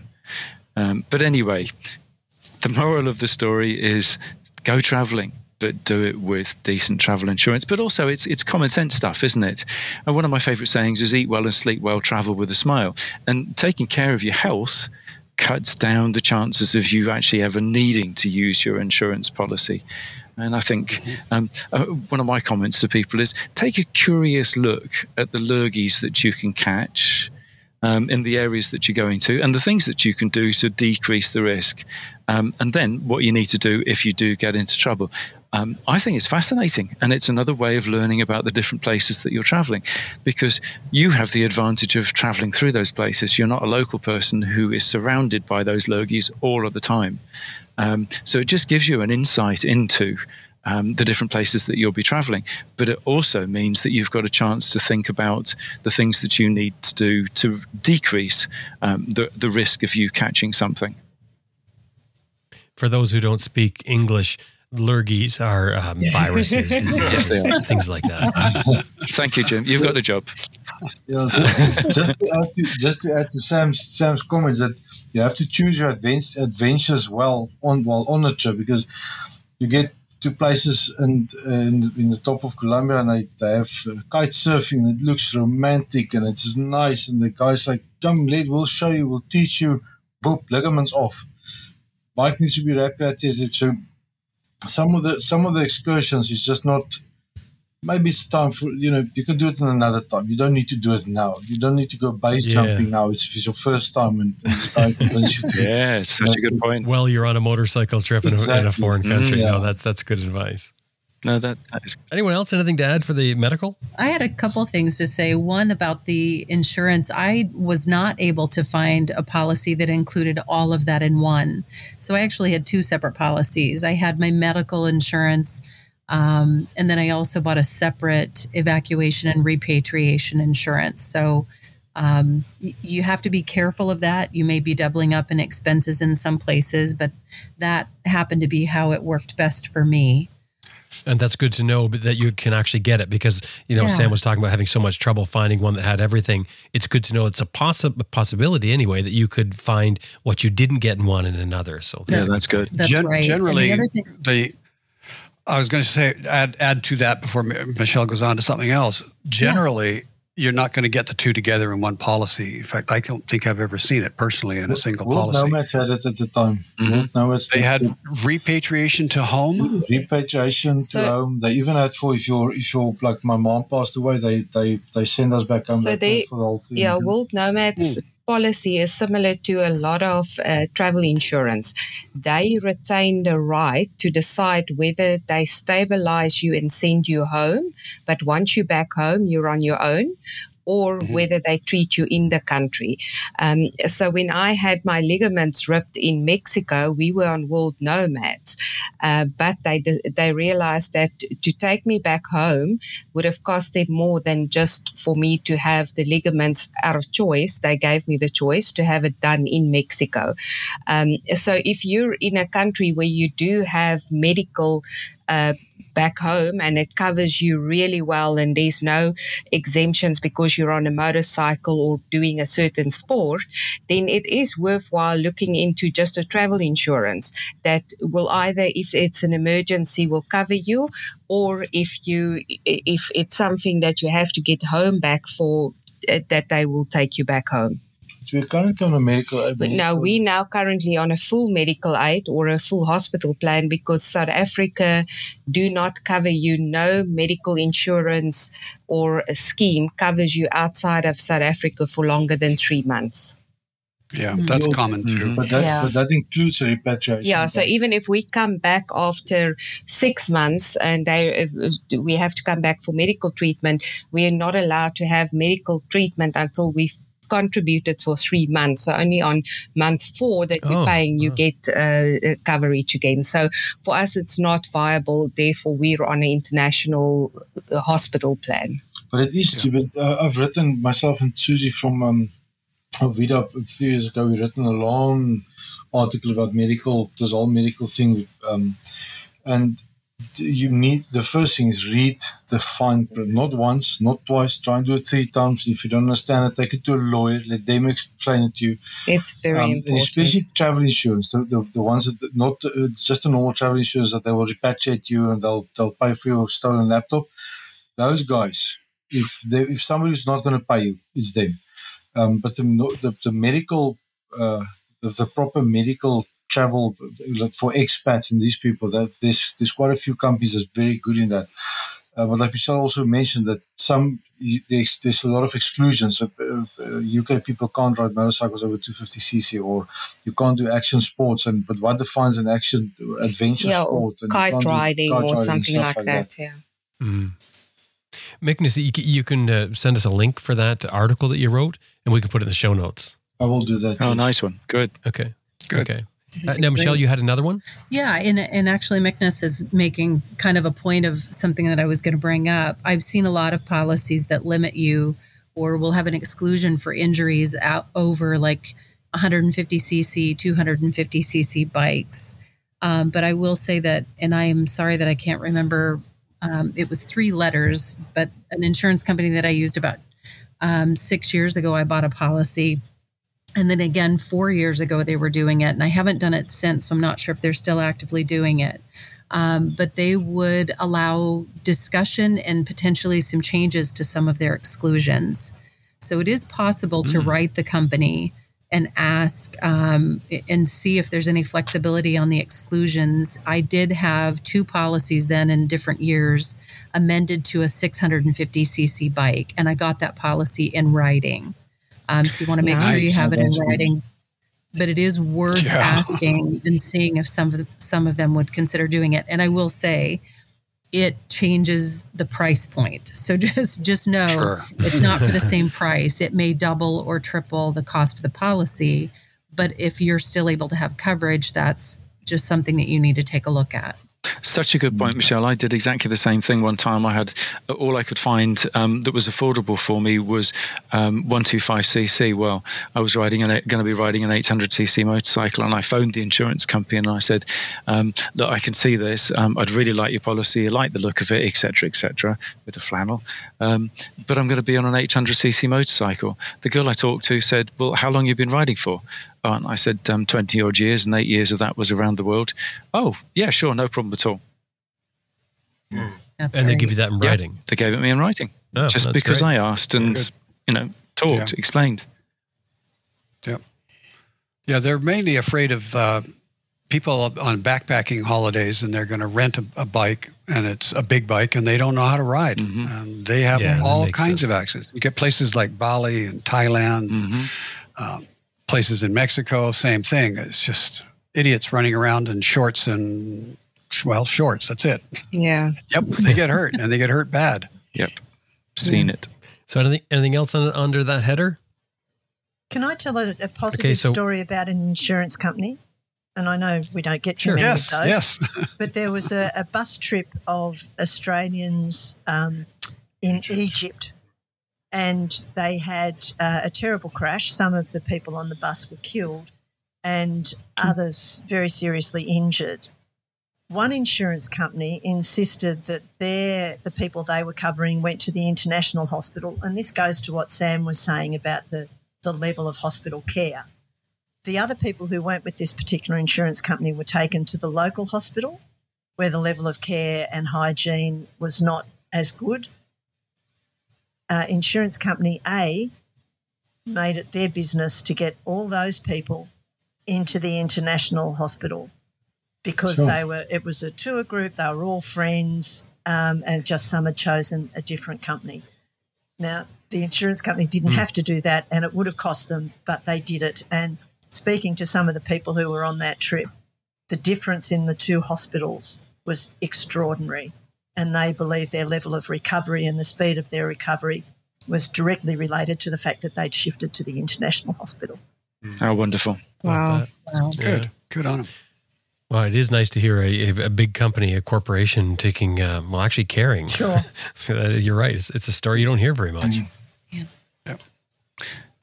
Uh, the next one on our on our list was wills and and passport passwords were throwing thrown in there as well. I don't think I don't know. Is there much to be said about a will? I mean, I know we talked about this before, and and, and Brian, you did mention that you know that you guys do up your will.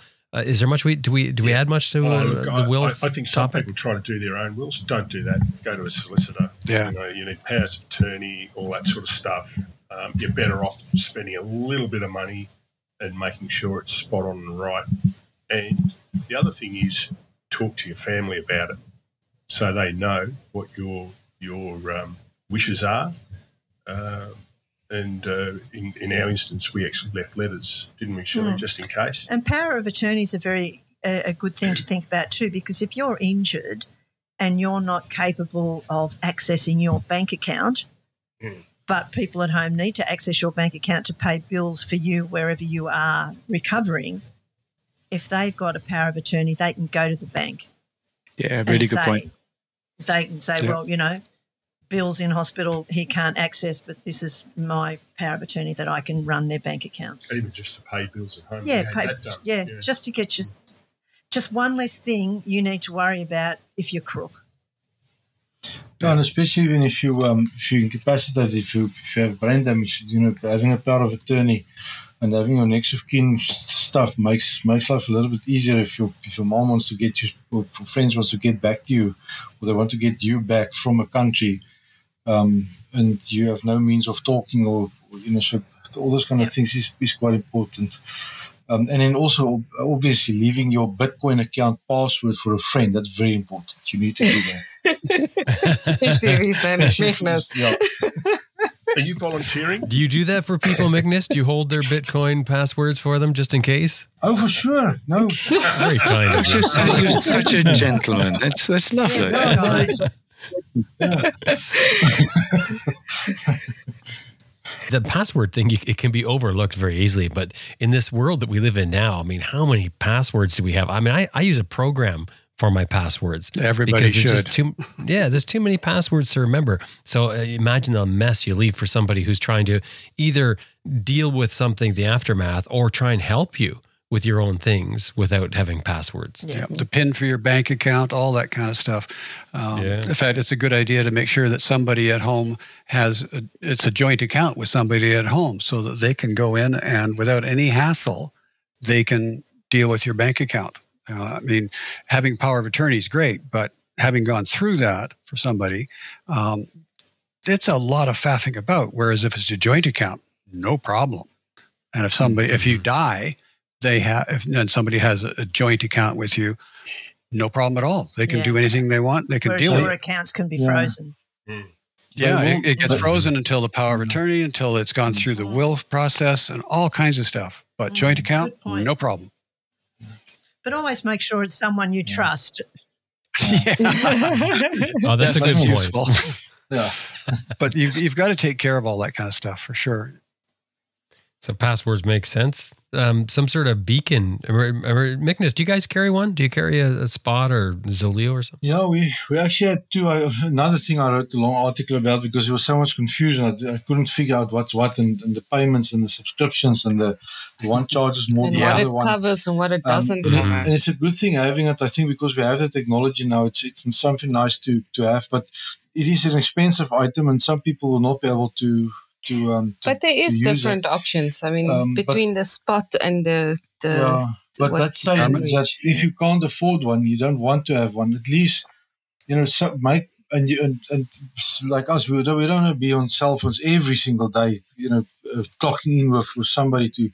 But at least tell people where you're going. We had an incident um, about a year or so ago with a, a guy that just got lost. Um, he was a, uh, in, in South America and what happens is the family got hold of the, the Facebook group and they ask everybody in the Facebook group, please help out. And it, and it, it, it, got a whole string of events that happened after that.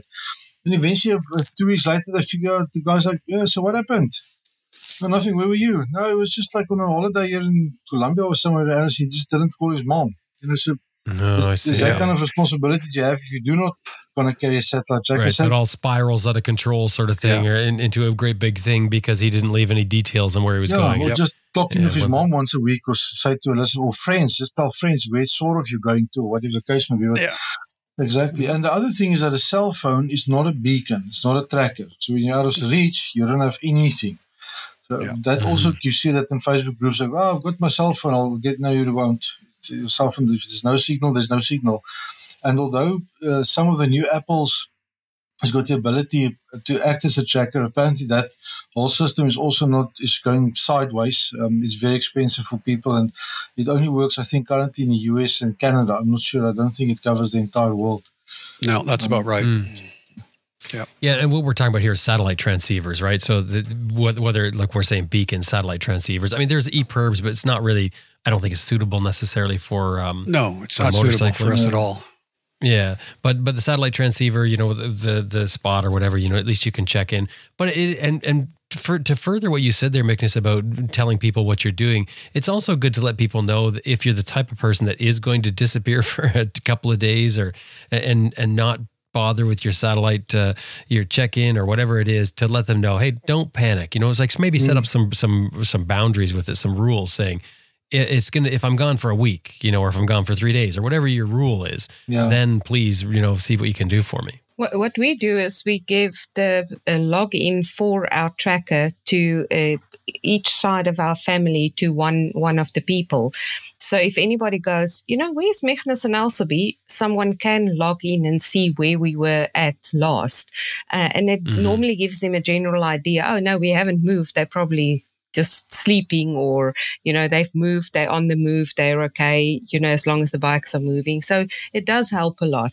We initially got it more to give my my mother a little bit of comfort that we're not reckless but we've come to really actually enjoy it and it, it's also a safeguard. If we ride and i mean i had i've seen Magnus uh, in a serious accident in front of me and knowing what happens luckily that time it was uh, you know close to where we used to stay so i had a big support system. But even just riding with the spot with me thinking that if one of us gets hurt so seriously, the other one doesn't have to panic about running around trying to find somebody to come and find us. You just merely press a button.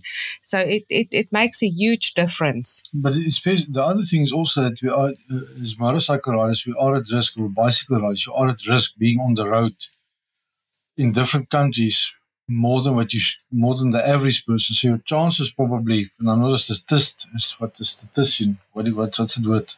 I don't. I'm running out of English. Um, airtime is up. yeah, my airtime is up. so that, that your chances of getting to an accident is probably higher than, than the normal average person. So it's having it's good having some yeah. something as a backup.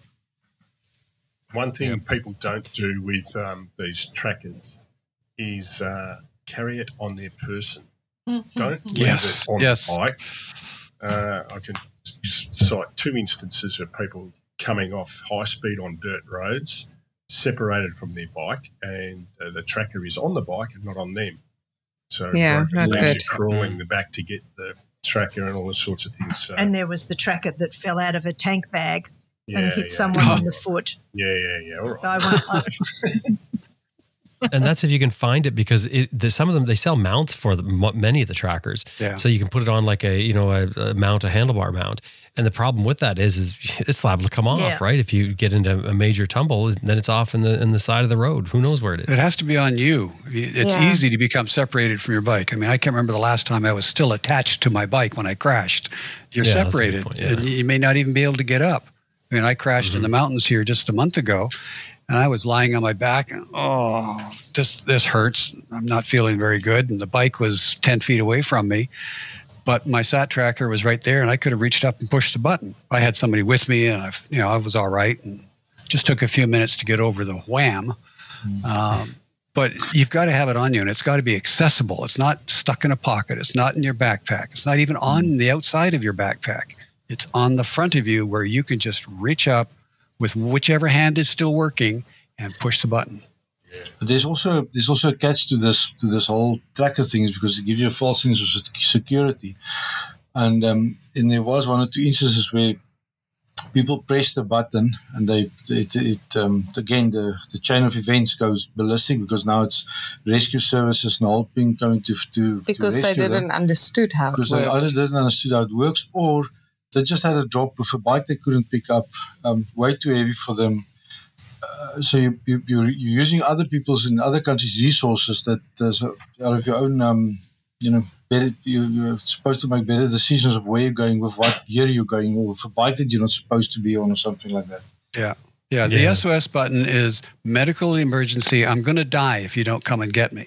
That's Yeah. it. Yeah. that's it Yeah. Or, or impending for sure. I mean, Yeah. it has to be something like that. I- I know there, there's horror stories of people getting flat tires and pressing these buttons like it's some sort of roadside service or something Yeah, like no. that. And and it's not free everywhere either. There, there is insurance for this. I know, Magnus, you probably covered this when you when you wrote your article. Yeah. There's um, extra insurance you can buy with your satellite tracker that will cover them finding you, et cetera, because some countries may charge or the satellite tracking system, the, the the company that they use, they may get somebody local in your area of the area that you are that may expect to be paid for finding you and helping you. So that's something to know and Yeah. think about. And helicopter time can be really expensive. Runs around five thousand dollars an hour.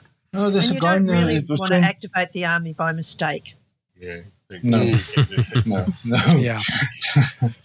yeah The question that I want to ask is um, with the, the, the technology that's now available to us, should we ignore the old school way of doing things or should we be doing them at the same time, regardless? So, for I think you example, still, you still should be doing it go on. It's a mixture, I think. Say it again, Magnus?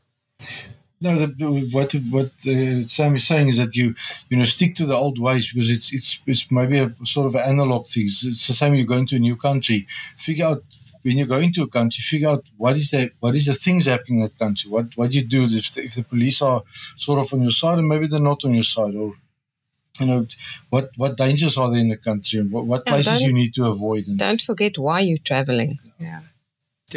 Oh, you so you're saying that's the analog size. In other words, don't just think that because you have all this stuff that you can just travel in bliss and and if something goes wrong, you press your button and you're scooped up and, and taken away to safety. yeah, Yeah. suddenly, suddenly No. it. That's, that's, That's- Is that what you were meaning, yeah, that's the point that I was making, and it was it was hand in hand with another stage, um, which is you know the old school way of doing things was that if you were going into a country that was a little bit on the dodgy side, then you'd let somebody at, the, at your um, country's embassy know where you, you know where you were going and what your timescale was. Um, in Australia, um, for example, when I was going off the beaten track, I'd report to the local police station or to the local pu- bar um, that I was heading out on this particular track and that I was going to probably take this amount of time and that I'd report in on the other side. And I know that that still happens now, doesn't it, Brian and Shirley? Yep. Yep. Yep. Still happens, and- particularly at Birdsville. Yeah. So, you know, those sorts of things, I think, even though we now have the technology um, availability, I think that those sorts of things still make um, common sense to do. if the places are doing it, like like 'cause what I think of when you said that is I'm thinking of like phone booths. You know, it used to be that there were phone booths around. If you broke down, you go to a phone booth, and and often when you broke down on the side of the road, somebody would see you broke down. They figure, well, you got to walk a long way to the phone booth. They're going to stop and help you. Whereas now, what people do is they just drive by somebody broken down because they fully expect you have a cell phone. So my point is, is as long as that those those avenues are still used so that you don't wait there for somebody to stop and you know or or mm. in, in you know a different mm. case but and it doesn't mm-hmm. happen Yeah. Yeah. We actually picked up a couple of guys on the road um, two weeks ago, sure, didn't we? We did. Yeah. because they were broken down Yeah. Yeah. Yep. Broke and they down. said, oh, um, Brian gave them a card with our phone number on it so they could ring us if they didn't get out of the strife they were in. He said, oh, you've travelled around the world. And I said, yes, we now travel around central Victoria looking for people in trouble. And he's looked at me and, and he kind of started, he kind of started to laugh and then looked really nervous. But in the end, they did need us to come and get Yeah. them. We helped them he started wondering Yeah, exactly. yes i could see Who that is this mad woman? Get her out of my. so the next thing was cash i think cash is pretty obvious it's a it's a an escape right um Absolutely. for instance uh let me bring in michelle here michelle you've been fairly quiet um can you just maybe talk about cash for a second Um, I usually travel with some US dollars that I keep stashed. I have a little bit um, tucked away in a couple different places on my bike and on my person. Um, and there's some different ways that you can hide money if you need to. I know one that used to be was um, talked about was like an old chapstick tube, something that's unassuming that's in your tank bag or in your pocket that other people wouldn't recognize. Um, but US dollars seem to work pretty worldwide. Um, and I also have a, a, cash card and I carry a little bit of cash from whatever country I'm traveling in. And I think, you know, Brian and Shirley or someone made the point earlier just have enough to be able to get somewhere and get help um, at a minimum. Um, it, it doesn't necessarily require lots of cash on hand because that's also a risk. Um, but the ability to get some, get to a place and get more if you need it, but enough cash to get out of whatever your current situation is and to a place where you can get help. Yeah, I, th- I, think that's absolutely spot on. I mean, it, yeah. the, the, most extreme situation is going to be war or something like that, isn't it? Where you've just got to get to the nearest airport or the nearest seaport, and you've got to have the money to do that. The banks are closed, there's power cuts, etc., etc. Um, so you've got to be able to just do that. Um, but it's also, for example, when you break down and you're a long way from, from help and you cannot fix your bike. So then you wait for a truck to come along and you pay for your bike to go on the back of a truck and get you to um, a large town or a city where there's, you know, a chance of finding somebody that you can work with to put the problem right. But actually, that driver's truck driver's going to be pretty happy if you can put some cash in his hand. Oh, yes. Uh, mm-hmm. I'll give you another example. Just last week, uh, our second biggest telco went down, and uh, companies like no one could, like Shirley couldn't make phone calls on her phone. Um, and that was for almost a day. Oh, businesses couldn't Business, use Businesses could not was... run, uh, uh, service stations couldn't accept credit cards, uh, things like that. So cash is king. So let's start a revolution and don't let the banks uh, send us towards a cashless society mm. because uh, that, that's that's next on the agenda. Yeah, but like I, yeah, I, if you see how many people still use cash, I think that luckily, hopefully, it will still be a, a while because a lot of people don't trust the governments and the and the and the banks, so they they will still stick to to cash. But it's changing. I'm I, seeing shops in the oh, UK yeah. now that have signs card only. They do not take cash anymore. Sam, but that's first world countries. Yeah, yeah that is yeah. first world countries. You're right, Magnus. Yeah. yeah, yeah, first world countries for sure. I mean, hardly anybody uses cash here. I mean, I can go into a grocery store and their till is empty. There's nothing in there except yep. the basic float. You know, people are not using cash. Everything's credit card. So we so we um we always when we get into a country, the first thing you do is we always try before the border, maybe exchange a bit of money with, with fellow travelers. To, just to when you get in a country, the first thing you do is we buy a beer, get settled, and then we, we do the rest. You go find some some um, some cash. But we had a situation even now in in, in one of the the game parks, which was sort of out of the way, and they do have internet there, but it's not the best internet. So you you, you tap your, your phone, and then the machine says declined, and then there's a queue of people, and they start looking at you like, oh, you're one of those dudes. You start trying, trying swipe, right. so and then you try again, it doesn't work, and then you take out rather take out money and you pay the dude, and then the next person come along, and the, the lady just moves the, the the machine a little bit, and whoop, transactions yeah, go true. through. Ha. So yeah, uh, right. always have out of cash with you. We can relate a story about uh, being in Alaska and um, fueling up our bike. And the army were on manoeuvres up there. Remember that show? And they had about oh, 15 trucks. There must have been. Up. There were little little tanks and little transporters and big transporters. And there was one man, the boss, with the credit card. And we were standing behind him in the queue to pay for fuel inside the shop. And yeah. his card declined. Declined. Oh, oh no. and the queue is getting ever longer, and he is looking at like 15 or 20 vehicles that have all just fueled up at this petrol station oh. and a card that doesn't work. Oh. And I'm presuming wow. his personal credit card wouldn't have covered the petrol bill. Um, right. It was hilarious. For the military, that's embarrassing. Yeah. yeah. okay, so um, the next one was uh, spare documents, carrying spare documents. So uh, th- now, I mean, it's it's pretty easy to set yourself up with online storage. I mean, there's so much of it offered now. It's it's pretty straightforward, I think. Yeah, you should, but you have to actually bother to do it, and you have to take photocopies of everything, and then every once in a while you have to renew a document, like your registration renewal every year or whatever, and you need to make sure that you remember to actually do that and update it. And what happens if you're robbed and you walk away basically with your underwear and that's it? Well, you've got to have access. You've got to be able to get to that stuff. Mm-hmm. But you also want to have copies with you for that. I think we talked about this at the very beginning. You've got to have paper copies at a lot of borders. They want copies of everything. Mm. So you've got to have some spare copies with you of the basic registration, passport, etc. documents. And especially if your bike papers get stolen. Um, oh yeah, oh yeah.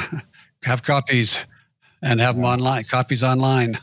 And when you when you get those little tickets and you get those little um, whatever they give you at uh, at customs, normally when you go through a border post, they scan some, it in some, immediately. Scan them in immediately. Mm-hmm. Yeah. Yeah. No, I think Chile still gives you a little paper after even after they stamped you. Um, they give you a little paper that must go into your passport. It must stay there. But it doesn't yes. look like something that you have to keep. It, it looks, looks, like, like a little receipt. little receipt or something. So you can yep. just chuck to them. No, yeah. no, no, no, no, sir. That thing must stay there. Yeah. Yep. So, and it'll get you in trouble. And the other thing is now, when you go to leave, yes, if you don't have yeah, it, they're yeah. not happy. Yeah. So Argentina doesn't stamp your passport anymore, going in or out. The problem nice. is, yeah, yeah, but the problem is you have to show. So if you get on a bus, you want to leave the country on the bus, you have to show. You have to where, prove that you prove. where you came into the country. So you have to keep your your, your so ticket. Keep, yeah. Keep your flight ticket or your entry ticket or whatever you keep. You have to keep that. Well, what do you mean? Well, what if you rode your motorcycle in? You have to. then you, then you can use your motorcycle papers. papers. Uh, they accept that, uh, but if you've flown in, uh, you have to show either your boarding pass or the ticket. Bus ticket. Yeah, or the. Yeah. Interesting. Yeah. Well, okay. So un- under this banner here, just to wrap things up, is there anything else that we we didn't talk about that you guys think we should mention here? What to do with your uh, bike if you're injured? Mm. What do you want to do with it? Can you afford yeah. to abandon it? That that comes back to the first thing. Try not to go on a trip of a lifetime with a twenty thousand dollar BMW that you've just bought and financed. Or thirty thousand dollars now. thirty thousand dollars now, yeah. yeah. Well, I'm I'm going to defend BMW here. It could be an awful lot of brands. Come on, Magnus. Yes, yeah. there's others. Well, I'm just, I'm just he owns a BMW, I own, so I know he I does, and that's why I'm pulling his leg. but um, no, I mean seriously, that is a very, very good point. And you know, for countries that require a carnet, why would you be traveling there on a brand new, all singing, all dancing motorcycle that costs an absolute fortune and your carnet is going to cost you an absolute fortune for mm-hmm. as well? And what happens if you're traveling in that country and there's a breakout of a disease or there's a war or whatever else it is and you've got to leave it behind? Can you really afford to leave it behind if you're running on a carnet? Wow, that's going to be expensive. Yeah, outrageous. If you if that happens to you in some place like India or Egypt, where at last record the uh, the duty was five hundred percent. Oh my goodness, that's that's going to be a little steep for most of us. Um, and there's a guy who was going to drive a Ferrari on the Silk Road. Oh, seriously, seriously, the cost for that is staggering. Yeah, so we nearly lost our motorcycles in Bolivia after all the chats, after all the talks, after all the COVID things. We've been there. We did everything possible, possible with every single authority that we were able to do it with to make sure, because we knew that stuff was going to happen. The bikes we even had an attorney. It was yeah. in COVID time. We had an attorney present. They still wanted to confiscate the bikes at the border. Ah. Mm. Yeah. And I mean, and you're mainly worried about the fact that these are, I mean, these bikes they're not super expensive because you the DR650s, but yeah. they're they're sentimental. You don't want to lose them. Yeah, no, yeah. for sure. No. Now, Magnus well, was yeah. preparing. He's gonna push them onto the bridge, and he's gonna have a burning party. And I'm all, like, all no, no, no, I really want my bike still. and in Egypt, in Egypt, the same thing happens. We nearly lost our motorcycle in Egypt because of the same thing. We had to to store the motorcycles there. Um, because else we got hurt. And then we went to, um, we got apostolized forms and doctors and everything. And the people that, that gave us the form says, don't worry, everything is fine. You got to the border. One boom. official decided. One official said, no? no, he doesn't think so. Yeah. yeah. Yep. Too much um, individual option there. And you know what that means really is that they Oh, really sure. want something um, inserted into your passport as an incentive. Yes. Yeah. Yeah, I know, but it, it happens. But again, back to the point of the discussion is if you're injured, what do you do with the bike? Mm. How do you deal with it? Can you afford to abandon it? Yeah. Do you want to abandon it? And what do you want to tell your family to do with it? I mean, if you've got a, a DR650 and you're dead, tell your family just forget it, just leave it, ignore Yeah, it. There are some countries that won't allow you out because your bike's been stamped into your passport and you're not allowed to leave the country without your Without it, motorcycle. Yeah. Unless you're Mhm. leaving in a coffin. Yeah. Mm. They probably don't worry about it then. Yeah. Well, Mexico yes, is. No, I think sorry to, to Mexico. If you if let's say your bike burn, whatever happens to your bike, you have to get that remains of that bike out of that country. You can't leave it there. Yeah, same in yeah, same in Well, Russia. general, yeah. Generally, the Hmm. the thing is that you have to report it to the police. The police have to sign it, and the police and customs get together and sign your carnet, Yes. and that is generally enough. However, if it's a country that doesn't use a carnet, like Mexico, Mhm. that's a whole different ballgame. And well, you've come up with what the latest is. Last I heard was that you could abandon it there at a police station, and that was the way of getting out of it. But uh, generally, yeah, you got to deal with it. So and so, make sure people know what to do with it. Yeah, Something I- else I to think about. Yeah, I think uh, at least now Mexico, yeah, they take a four hundred dollar deposit, so you just forfeit your four hundred deposit and bugger off, just never go back to Mexico. Yeah, just leave it. Just leave it. Yeah. It's not good advice. We don't give you good advice here. We're just saying, you know, just not, not offering There's the disclaimer. It's just Anything else under emergency preparedness that uh, that we want to talk about? Just briefly going back to um, health for a second, um, having a plan B in advance is as good as possible. So, in you know, make sure we've discussed this on Raw before, but there's I think it still fits with what we're talking about, and that is um, making sure that your medical details are easy to access. So, allergies, medicines that you're taking, blood group, etc. And you know, it's it's finding out the things that you know, like um, the emergency number for each country that you're traveling in and load them into your phone so that and you know that way you just got to press a button and um, have a, a laminated card in your wallet with all of those details including your insurance company's telephone number your policy number and the insurance company's email address on that card Yeah. too um, Excellent it's, advice. It's, it's just those little things that mean that if things, things do go pear shaped, Yeah. you've got a chance to to make things run smoothly. So there's there's also a lot of um, in countries there's WhatsApp groups now popping up all over the place, and I, I for one I don't like it because I don't like 700 million um, um, messages coming from WhatsApp at the same time, and, and you go through those uh, WhatsApp groups and it's, it's just rubbish it. But there is benefit in it if it's a well-run group. Um, that if you want, if you are in trouble, that you can quickly go on there, and it's like you, most many times there's locals on there and people that's actually traveling and understand that the, the lingo or the stuff that's happening in the country to get um, advice or help or something like that. So um, that that is a big benefit of WhatsApp now. It's just like I said, I don't like it because there, there's just so many. If there's a thousand people on a WhatsApp group, that thing is just too busy for me for my liking. So I'd rather just not, not go on it. But there's a big big benefit for people and solo people to travel when they you know to having that. Mhm. Well, there's also the Horizons Unlimited communities if you have a problem too. Exactly. Yes, You can yeah. check in that way, and Yeah. that that can be huge. And that these are motorcyclists who want to help and want to connect with travelers passing through. Yeah, and luckily, um, uh, Grant, you guys have managed that to be source data reach, not talking nonsense reach, because that, that's also Yes. a big, big problem of many of the groups that it, it descends into everything except. Yeah, it's find Yeah. difficult to find info. Yeah, Yeah, we keep it focused. We work very hard at keeping it focused and keep the junk out. I mean, I spend probably an hour a day on Facebook just making sure that the spammers don't don't get in. Just mm. keeping out the spammers for an hour a day. Ha! Grant, It's so that's, that's you, work. is it, that never lets me put adverts to my book up there? God, yeah, now I know, now I know. No commercial advertising. Period. That's it. Michelle, did you have anything for in here? You know, I don't. I think everybody's brought up some really good points about just staying um, alert, in contact, informed, and really doing what you can to prevent so many of these things. Taking good care of your health, um, and planning ahead and communicating with your family and loved ones. I think those things are all just really important.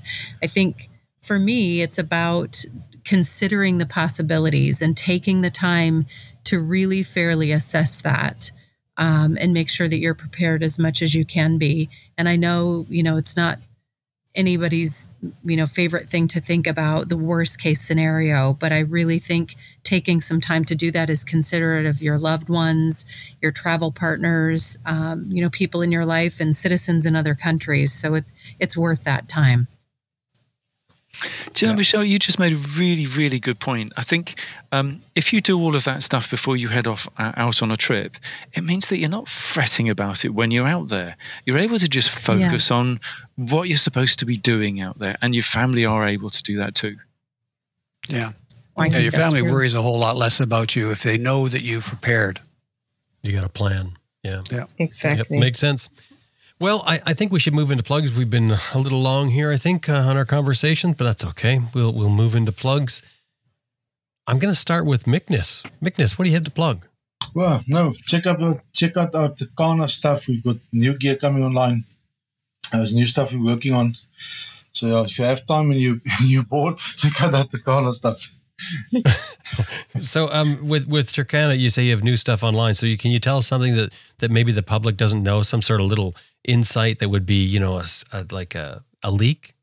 Our tank bag bases are in production. yeah, we've, we've, got the tank bag, the modular tank bag bases. You can basically molly any any other pouch or size of pouch onto a tank bag base um, that you can. That's also quick release. Um, so and there's no zips on them, so it's a roll top.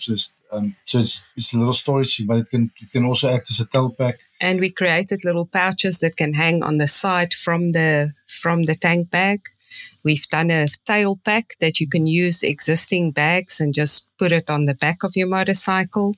Yeah, and the, yeah. the, the hip whips, the saddlebags, are... yeah, the big saddlebags now is quick release uh, onto a plate system. So there's a lot of stuff. That's why we in Cape Town, why we had to come back. It, um, Looking to, after to do some of that yeah. and it's, All it's, new stuff. Yeah, and it's quite fun. It's really fun. I love the designing. We've been doing it for, for 14, 15 years. So it's really nice stuff to do and that. we're slowly trying to cross over into 4x4 and into the bicycle market as well so a lot of oh, our wow. developments we're just changing into more lightweight so that we can that it's adaptable across all the playgrounds Fantastic. So you're going to make like a larger set of Turkana bags to go over like a four by four. So you know, Correct. maybe over top yeah. of a jeep and down the side, hanging yeah. the sides. Yeah, yes. yeah. you guys, you guys have just had a, um, a bit of a coup, haven't you? I've seen on online that you've you've just been announcing some some pretty special news, something to do with the GS Trophy. Yeah, that was that was uh, uh, quite nice. The the GS Trophy qualifiers. I don't know. Yeah, so in it, South Africa. Yeah, so yeah. this one was, was specifically in South Africa, and uh, I think each country have it at different times uh, in their countries. But the South African uh, GS Trophy team um, asked us to make special uh, bags for all the 130 people that's involved in the in the qualifier. So we, oh, wow. so we, yeah, yes, it was quite nice. We we made them with special fabrics for them and and um, it, it was so well perceived that it will now become one of our products that yeah, we'll so keep in stock. In stock, yes. Nice. Oh, very nice. nice. That's cool. Nice. Uh, Elsabe, yes. what do you have to plug? Oh, no, I'm just the one in the background doing all the work. I'm the trophy husband. What was that, Magnus? I'm just a trophy husband. yeah, yeah, yeah, yeah, I've heard that. Uh, Michelle, what have you got to plug? Um, I think with the holidays coming up, it's a it's a natural time to be um, thinking of gifts for people and um, if you still have the time and haven't filled out your Christmas list or what have you, maybe think about buying a book from a motorcycle author. Um, I always think that's a great gift idea, not just for the holidays, but birthdays, etc. So uh, my books can be found on Amazon.com. Um, and so I'll send a link for that. But also, I think any author's books are a great gift. And I, am a fan of expanding your motorcycle memoir library if you have the opportunity, and those of your moto friends. Absolutely. Fantastic. Yep. And it is that time of year. Yes, we got to talk about that because this is out on the 21st of November and moving into December. So it is our really it's our one chance at that time of year where uh, many people spend a, a, fair bit of money on, on doing things like uh, Christmas stuff. But it's an exciting time for many people. Shirley, what do you have? What Michelle said. really? Ditto Michelle. and your books are? Ditto Michelle. Ours are with Amazon as well. And um, okay. yeah, and this time of the year, that's probably the most expedient way that you'll get them before Christmas. What are the titles of your books? Uh, Two for the Road, Circle to Circle, and The Long Way to Vladivostok. I forgot. You're right. Short term Where was that Okay. too? these days. Yeah. Uh, Brian, what have you got? Yeah, look, I, I'm going to have a shout out to all the people that were involved in the Motorcyclist Awareness Month that we ran here in Victoria and over the MotoGP weekend, which was fantastic. And uh, the crash cards that uh, we had produced, uh, hopefully they'll be rolled out across the country after a meeting I had yesterday with a little bit of luck. Um, but also coming up, it, there's quite a few people have been doing it pretty tough in these economic times, and um, I want to give a shout out to all the people that organise the toy runs, which a lot of motorcyclists get involved in at this time of year, particularly in our part of the world. Um, there's quite a few events going on. Give generously to these organisations, and you know, not soft, fluffy toys, but I know food stuff and things like that might not be very sexy or appealing to a lot of people, but I can tell you there's a lot of people really struggling out there at the moment that can do with a, a bit of a helping hand. So bikers get out there and do some riding for other people for a change. Um, the Melbourne Toy Run is on the 15th of December. The uh, Bairnsdale over in the East Gippsland area is on the 10th of December. The Geelong um, Toy Run is on the 3rd of December. I'm not sure if this will be out by then, but um, I'll be pushing it around um, with people, and the, and the one at Phillip Island is on the 10th of December as well. And there's a lot of organisations out there that um, uh, are uh, rely on these donations. And there's a lot of good people in the motorcycling community that support them and help organise it. So get out there, buy a few bits and pieces extra, and um, have a great day doing it. Nice one. Very good. Sam, how about you? Ah, well, I mean, Michelle and Shirley have said it, but um, yeah, books. Um, they just make such great Christmas presents. And mine, either direct from me um, on sam-manicom.com um, or from Amazon. Um, audiobooks too. But um, a little heads up on here Audib- Audible have disappeared um, into Africa and under Asian skies. Um, they've been disappeared now for about six weeks, and my goodness, what a logistical nightmare trying to get them back. I'm told it's going to take a couple more months before they're activated again. Um, ridiculous. Oh, it's it's so frustrating, and it, it it you you just get bounced around all over the place, and then you get sent. Yeah, talk to this person, talk to that person, and each of those people take a few days to get to answer, and then they don't answer the question, etc., etc. The things that go on behind the scenes, they're challenging, but hey, um, it's just like another dirt road. You've got to take a good look at it, and then work out how you're going to ride it. And in the meantime, um, they're still available from iTunes and from Spotify. And Distant Suns and Tortillas Totems are still up with Audible and iTunes anyway. But um, yeah, I mean, there have been some great new motorcycle travel books that have been coming out in the last couple of months. Um, so yeah, go hunting. Um, what fantastic Christmas presents for people. Um, yeah, um, enjoy. Yep. Or treat yourself for sure. Okay, Grant, what have you got? Well, I won't push books because everybody's pushed them quite adequately. Oh, you could push Michelle, Shirley, and, uh, and Brian's and my books if you like, Grant. We'd, we'd be happy. Yes, get out there and buy a book. You haven't got one of these guys' books. What's wrong with you? Well done, Brian. Oh, you're missing out. Absolutely. I can't think how many of I've uh, that I have myself. It's just it's a scary number of books. Anyway, um, yes, we haven't got anything too exciting. Just start looking at the events page, horizonsunlimited.com slash events, and have a look at the calendar for next year and start planning your trips around an HU event. Make it a destination.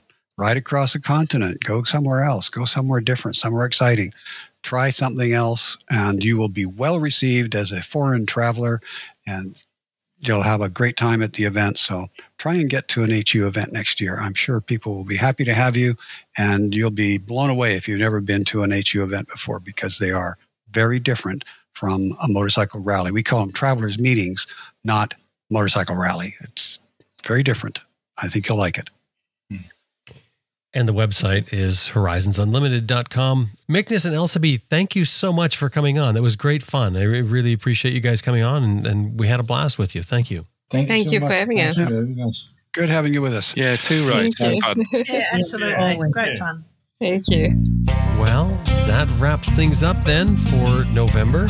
Thank you very much, everyone. Great time as always. Michelle, thank you so much for working so hard and staying up so late. I mean, Yeah, wow. you're- actually, you're probably at the point now where the people are going to be getting up and starting Probably. having breakfast right now for you. I, I wouldn't have missed it. I'm so sorry I was late. Thanks for letting me be part of it. Oh, thanks so much. Thank you, everyone.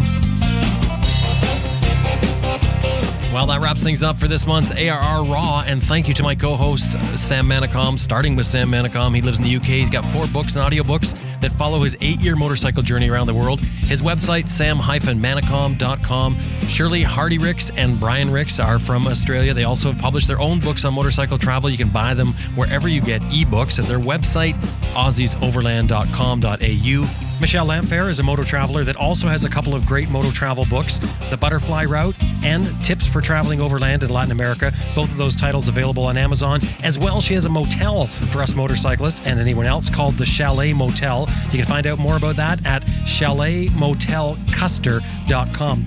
And of course, Grant Johnson is from Horizons Unlimited, which is the hub, literally, for our adventure motorcycling community. Horizons Unlimited has tons of up to date travel information as well as a huge forum of dedicated travelers that connect you with other travelers. They also put on the hub meets around the world. You can see a worldwide list of hub meets at their website, horizonsunlimited.com.